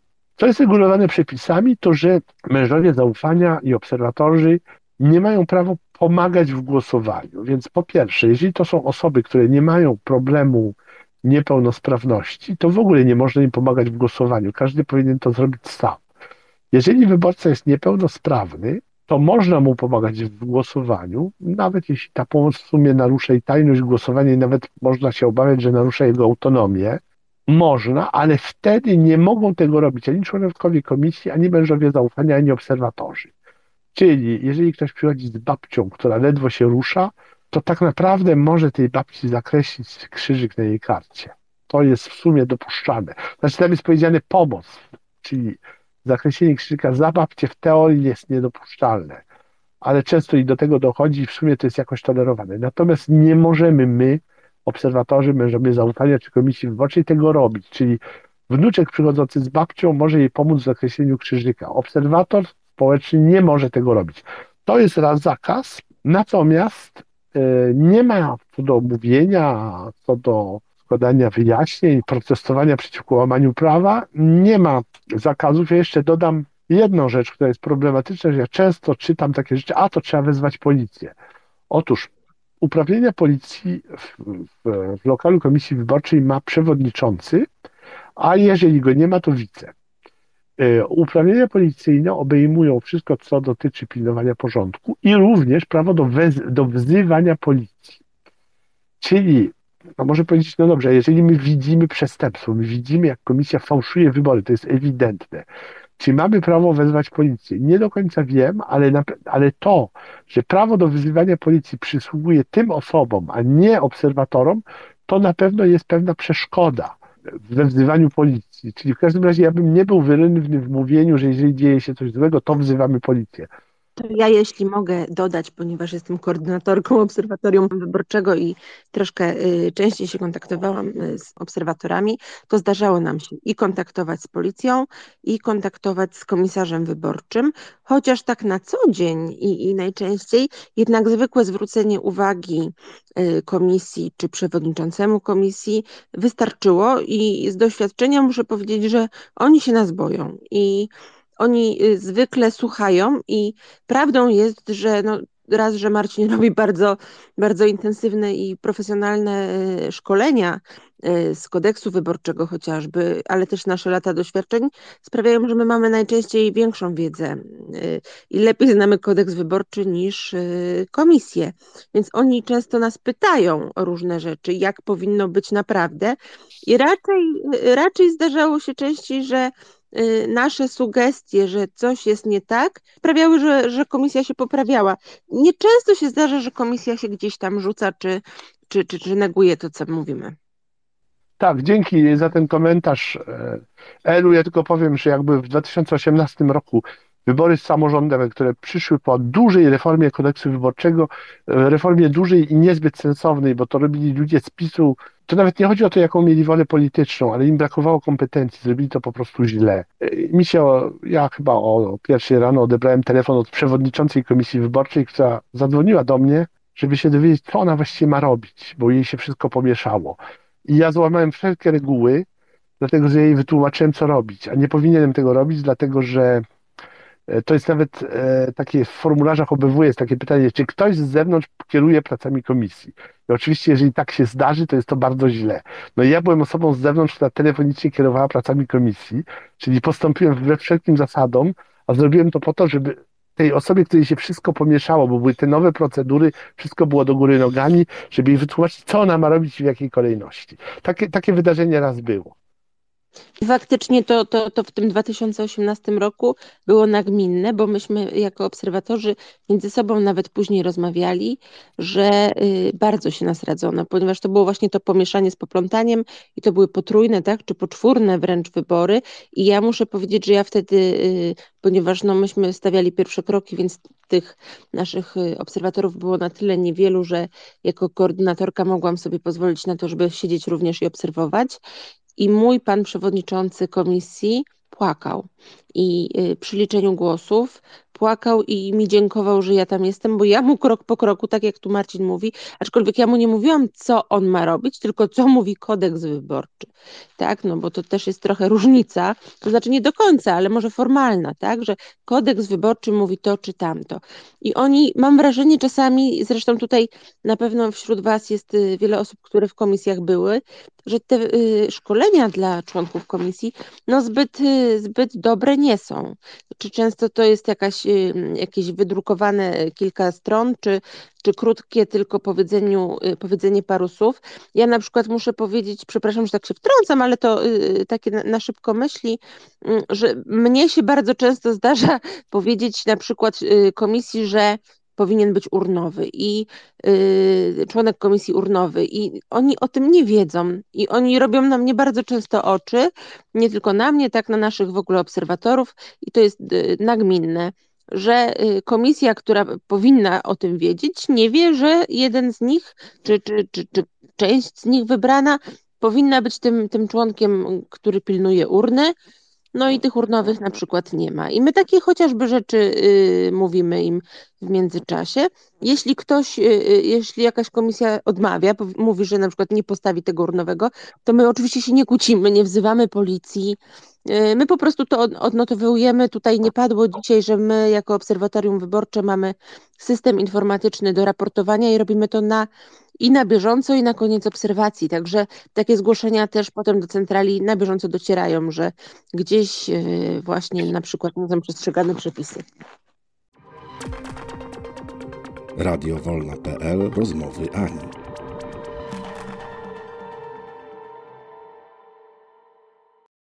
Dziękuję bardzo. Ja jeszcze mam pytanie dotyczące właśnie zachowania już w lokalu wyborczym y, i y, ingerencji komisji. Czy członek komisji wyborczej ma prawo zabronić e, właśnie w takim przypadku, jak pan doktor powiedział, że przychodzi ktoś z osobą z niepełnosprawnością bądź z osobą starszą, która ma problem z mobilnością, czy wówczas ktoś z komisji ma prawo ingerować i zabronić pomagać w tych czynnościach głosowania? Nie, nie ma prawa zabronić. E, przepisy są nie do końca precyzyjne, to znaczy mówi się o osobach niepełnosprawnych, ale jak wiecie, mamy system ustalania niepełnosprawności, że tam się wydaje orzeczenia. E, ale jeżeli stara babcia przychodzi, z trudem się rusza i pomaga jej wnuczek, nie ma wymogu, żeby pokazać papiery niepełnosprawności. To się robi na oko. To oczywiście ma swoje wady, robienie takich rzeczy na oko ma swoje wady, ale ma też zaletę, że no, powiedzmy, co mamy jeszcze tą babcią obciążać, powiedzieć, a proszę pokazać, nie wiem, tam, nawet nie wiem, jakie to są papiery, jakieś legitymacja inwalidzka, czy co to tam jest, nie znam się na tym, więc nie ma takiego wymogu. Nie sądzę, żeby komisja chciała takiej osobie utrudniać życie, a gdyby to zrobiła, to by złamała prawo. Natomiast zwykle e, problem jest w drugą stronę, to znaczy te przepisy, które wymagają tajności głosowania, zazwyczaj są nieprzestrzegane i Ela przed chwilą powiedziała, że często urnowy powinien być, a go nie ma. Tymczasem urnowy powinien pilnować tajności głosowania. I albo go nie ma, albo on jest, ale w sumie nie zwraca uwagi, znaczy jest właściwie nie wiadomo po co. Więc raczej komisja wyborcza jest zbyt permisywna to znaczy dopuszcza sytuację, że ktoś głosuje na przykład na urnie, tak? Bierze kartę do głosowania, kładzie ją na urnie, zakreśla i potem ją wrzucał do urny, co ma podwójny efekt. Po pierwsze ma to efekt naruszenia tajności, po drugie jest to efekt propagandy, bo on pokazuje, na kogo popiera. Praktyka niestety jest często taka, że takie rzeczy się dzieją, czasem nawet często i komisja nie zwraca uwagi. E, więc raczej tu jest problem niż odwrotnie. W jaki sposób reagować, jeżeli wchodzę do lokalu wyborczego i okazuje się, że miejsce do głosowania nie jest dostatecznie, odpowiednio tak skonstruowane, że zapewnia mi tajność głosowania? Należy na to zwracać uwagę komisji wyborczej, która według mojego doświadczenia odpowie, że jest ok i że to wystarczy. E, niestety w Polsce nie ma żadnych norm e, na temat miejsc do tajności głosowania. Kiedyś byłem obserwatorem były w Kirgizji, tam to mają dużo lepiej zrobione, bo te miejsca do tajnego głosowania są takie jak trzeba i wszystkie identyczne w całym kraju. A u nas jest kompletny bałagan. E, są bardzo nieprecyzyjne przepisy, które mówią, że to takie coś ma być. Ale jak ono ma być zrobione, nie ma przepisów. Nigdzie, w żadnych wytycznych. W związku z tym każdy robi inaczej i często fatalnie. Chciałam tylko powiedzieć, że na przykład bardzo popularne, i chyba Marcin zgodzisz się ze mną, że najbardziej popularne są niestety nie kabiny, a takie przepierzenia położone na stole. One są zwykle z jakiegoś kartonu czy dykty. Stół zwykle bywa gdzieś na środku, więc każdy, kto wchodzi do lokalu, może sobie za plecami takiej osoby, która wypełnia tę kartę, po prostu przejść i rzucić okiem. I, i, I to jest standard. To jest y, niezgodne w mojej ocenie y, z przepisami, ponieważ no, nie zapewnia w żaden sposób tajności.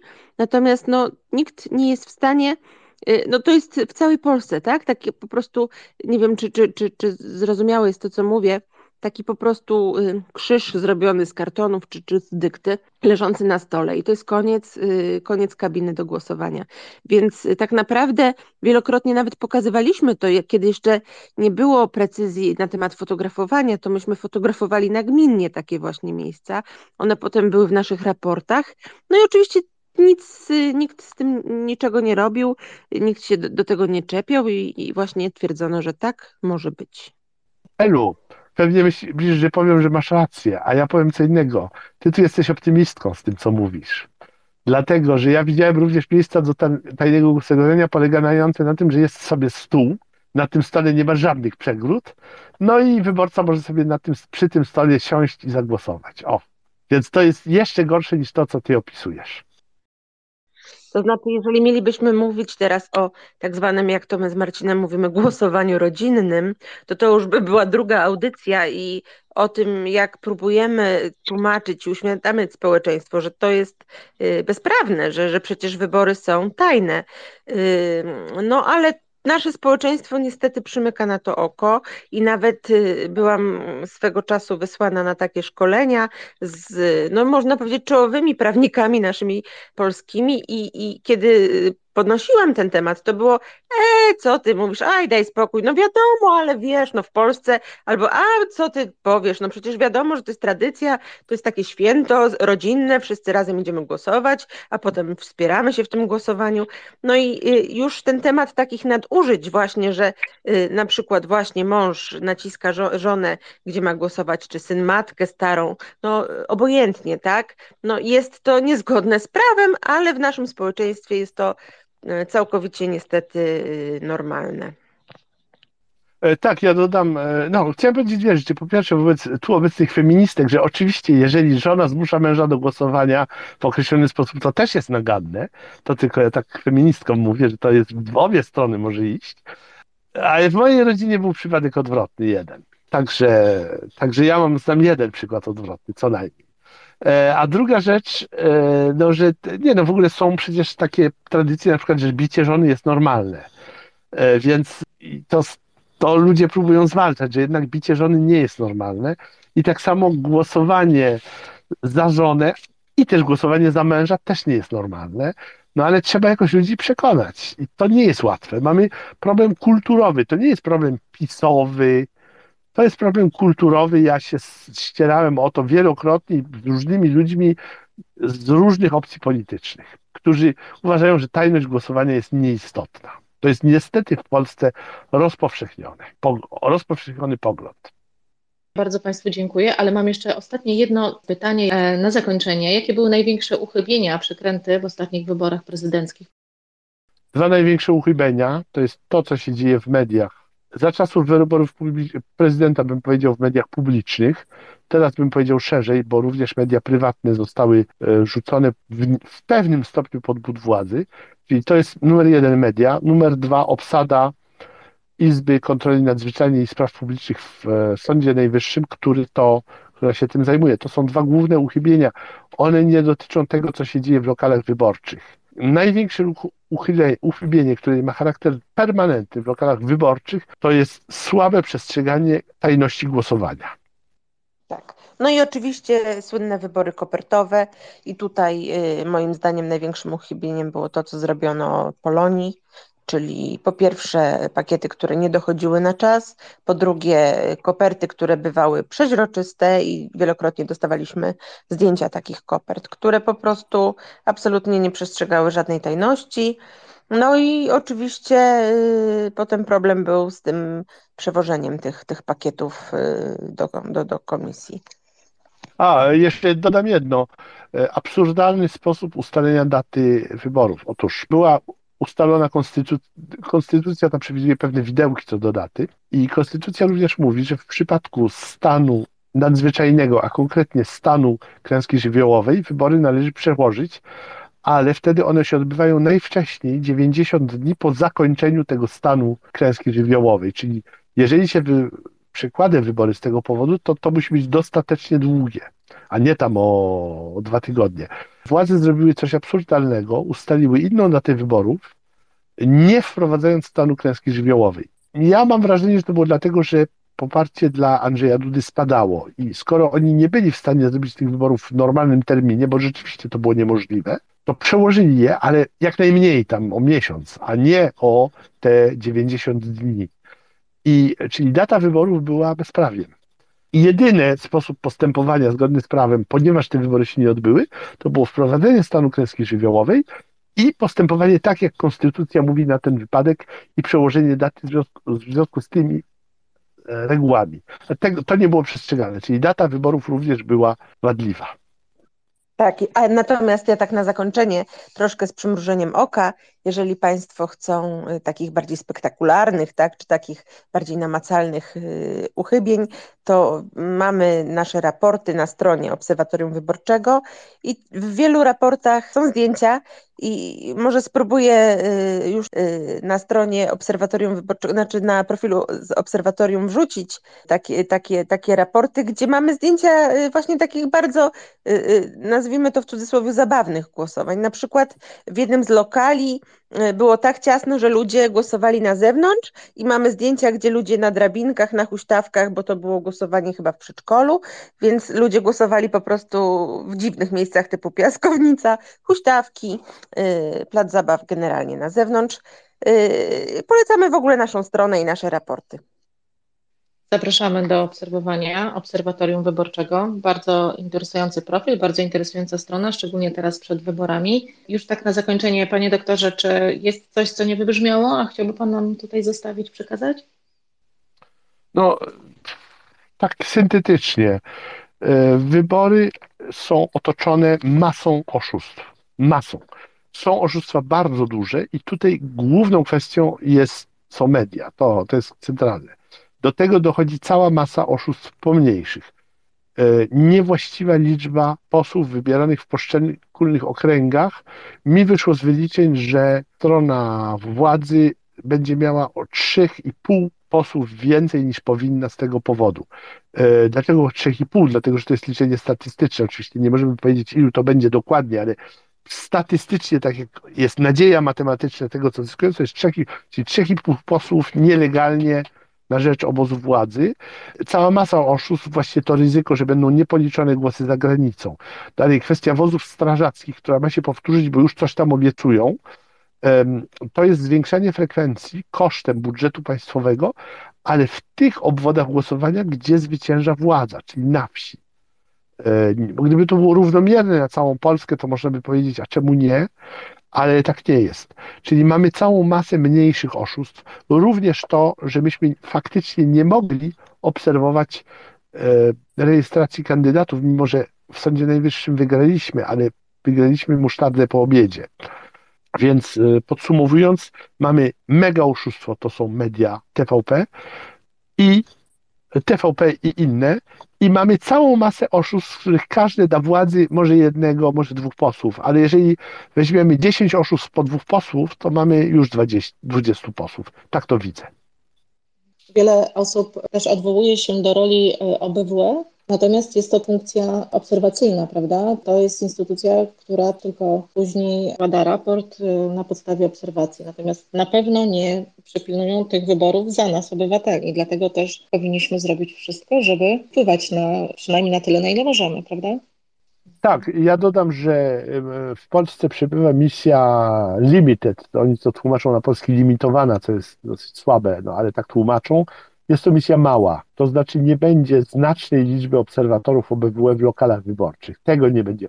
Obserwacja mediów jest, obserwacja procedur prawnych jest. Dzisiaj e, pani prawniczka od nich była na Sądzie Najwyższym na tych e, posiedzeniach to było kilka posiedzeń, było to nasze, ale były też inne. Tam właśnie ludzie z tej misji byli. Oni obserwują masę aspektów, ale nie są masowo obecni w lokalach wyborczych, bo jest ich bardzo mało. Tam jest kilkadziesiąt osób w sumie w tej misji na całą Polskę. Także oni za nas roboty nie zrobią, na pewno, ale jest bardzo dobrze, że są. Cieszę się z tego. Dziękuję bardzo. Elu, czy ty byś chciała coś jeszcze dodać na zakończenie, co nie wybrzmiało? Myślę, że no przede wszystkim, nawet jeśli nie jesteśmy obserwatorami, a widzimy coś, to warto zgłaszać, ale zapraszamy do obserwacji wyborów, bo to jest ważne. Ja y, nie rozumiem za bardzo tego, że potrafimy przez kilka lat pisać na Twitterze, poświęcać mnóstwo czasu, chodzić na różne protesty, a jeden dzień, tylko jeden dzień jest dla nas trudnością, żeby pójść i faktycznie poświęcić ten czas i obserwować. Nie rozumiem tego, ale bardzo bym chciała, żeby to się zmieniło i bardzo dziękuję za, za tę audycję. Za audycję, za spotkanie to my bardzo dziękujemy. Fantastyczne spotkanie, mnóstwo informacji niezwykle ważnych, niezwykle istotnych. My zapraszamy do udostępniania tej audycji, żeby znajomi, przyjaciele, bliscy też wiedzieli, jak się zachować, jeżeli mają jakieś wątpliwości. Baza niezwykle ważnych informacji. Zapraszam wszystkich do dobrego głosowania.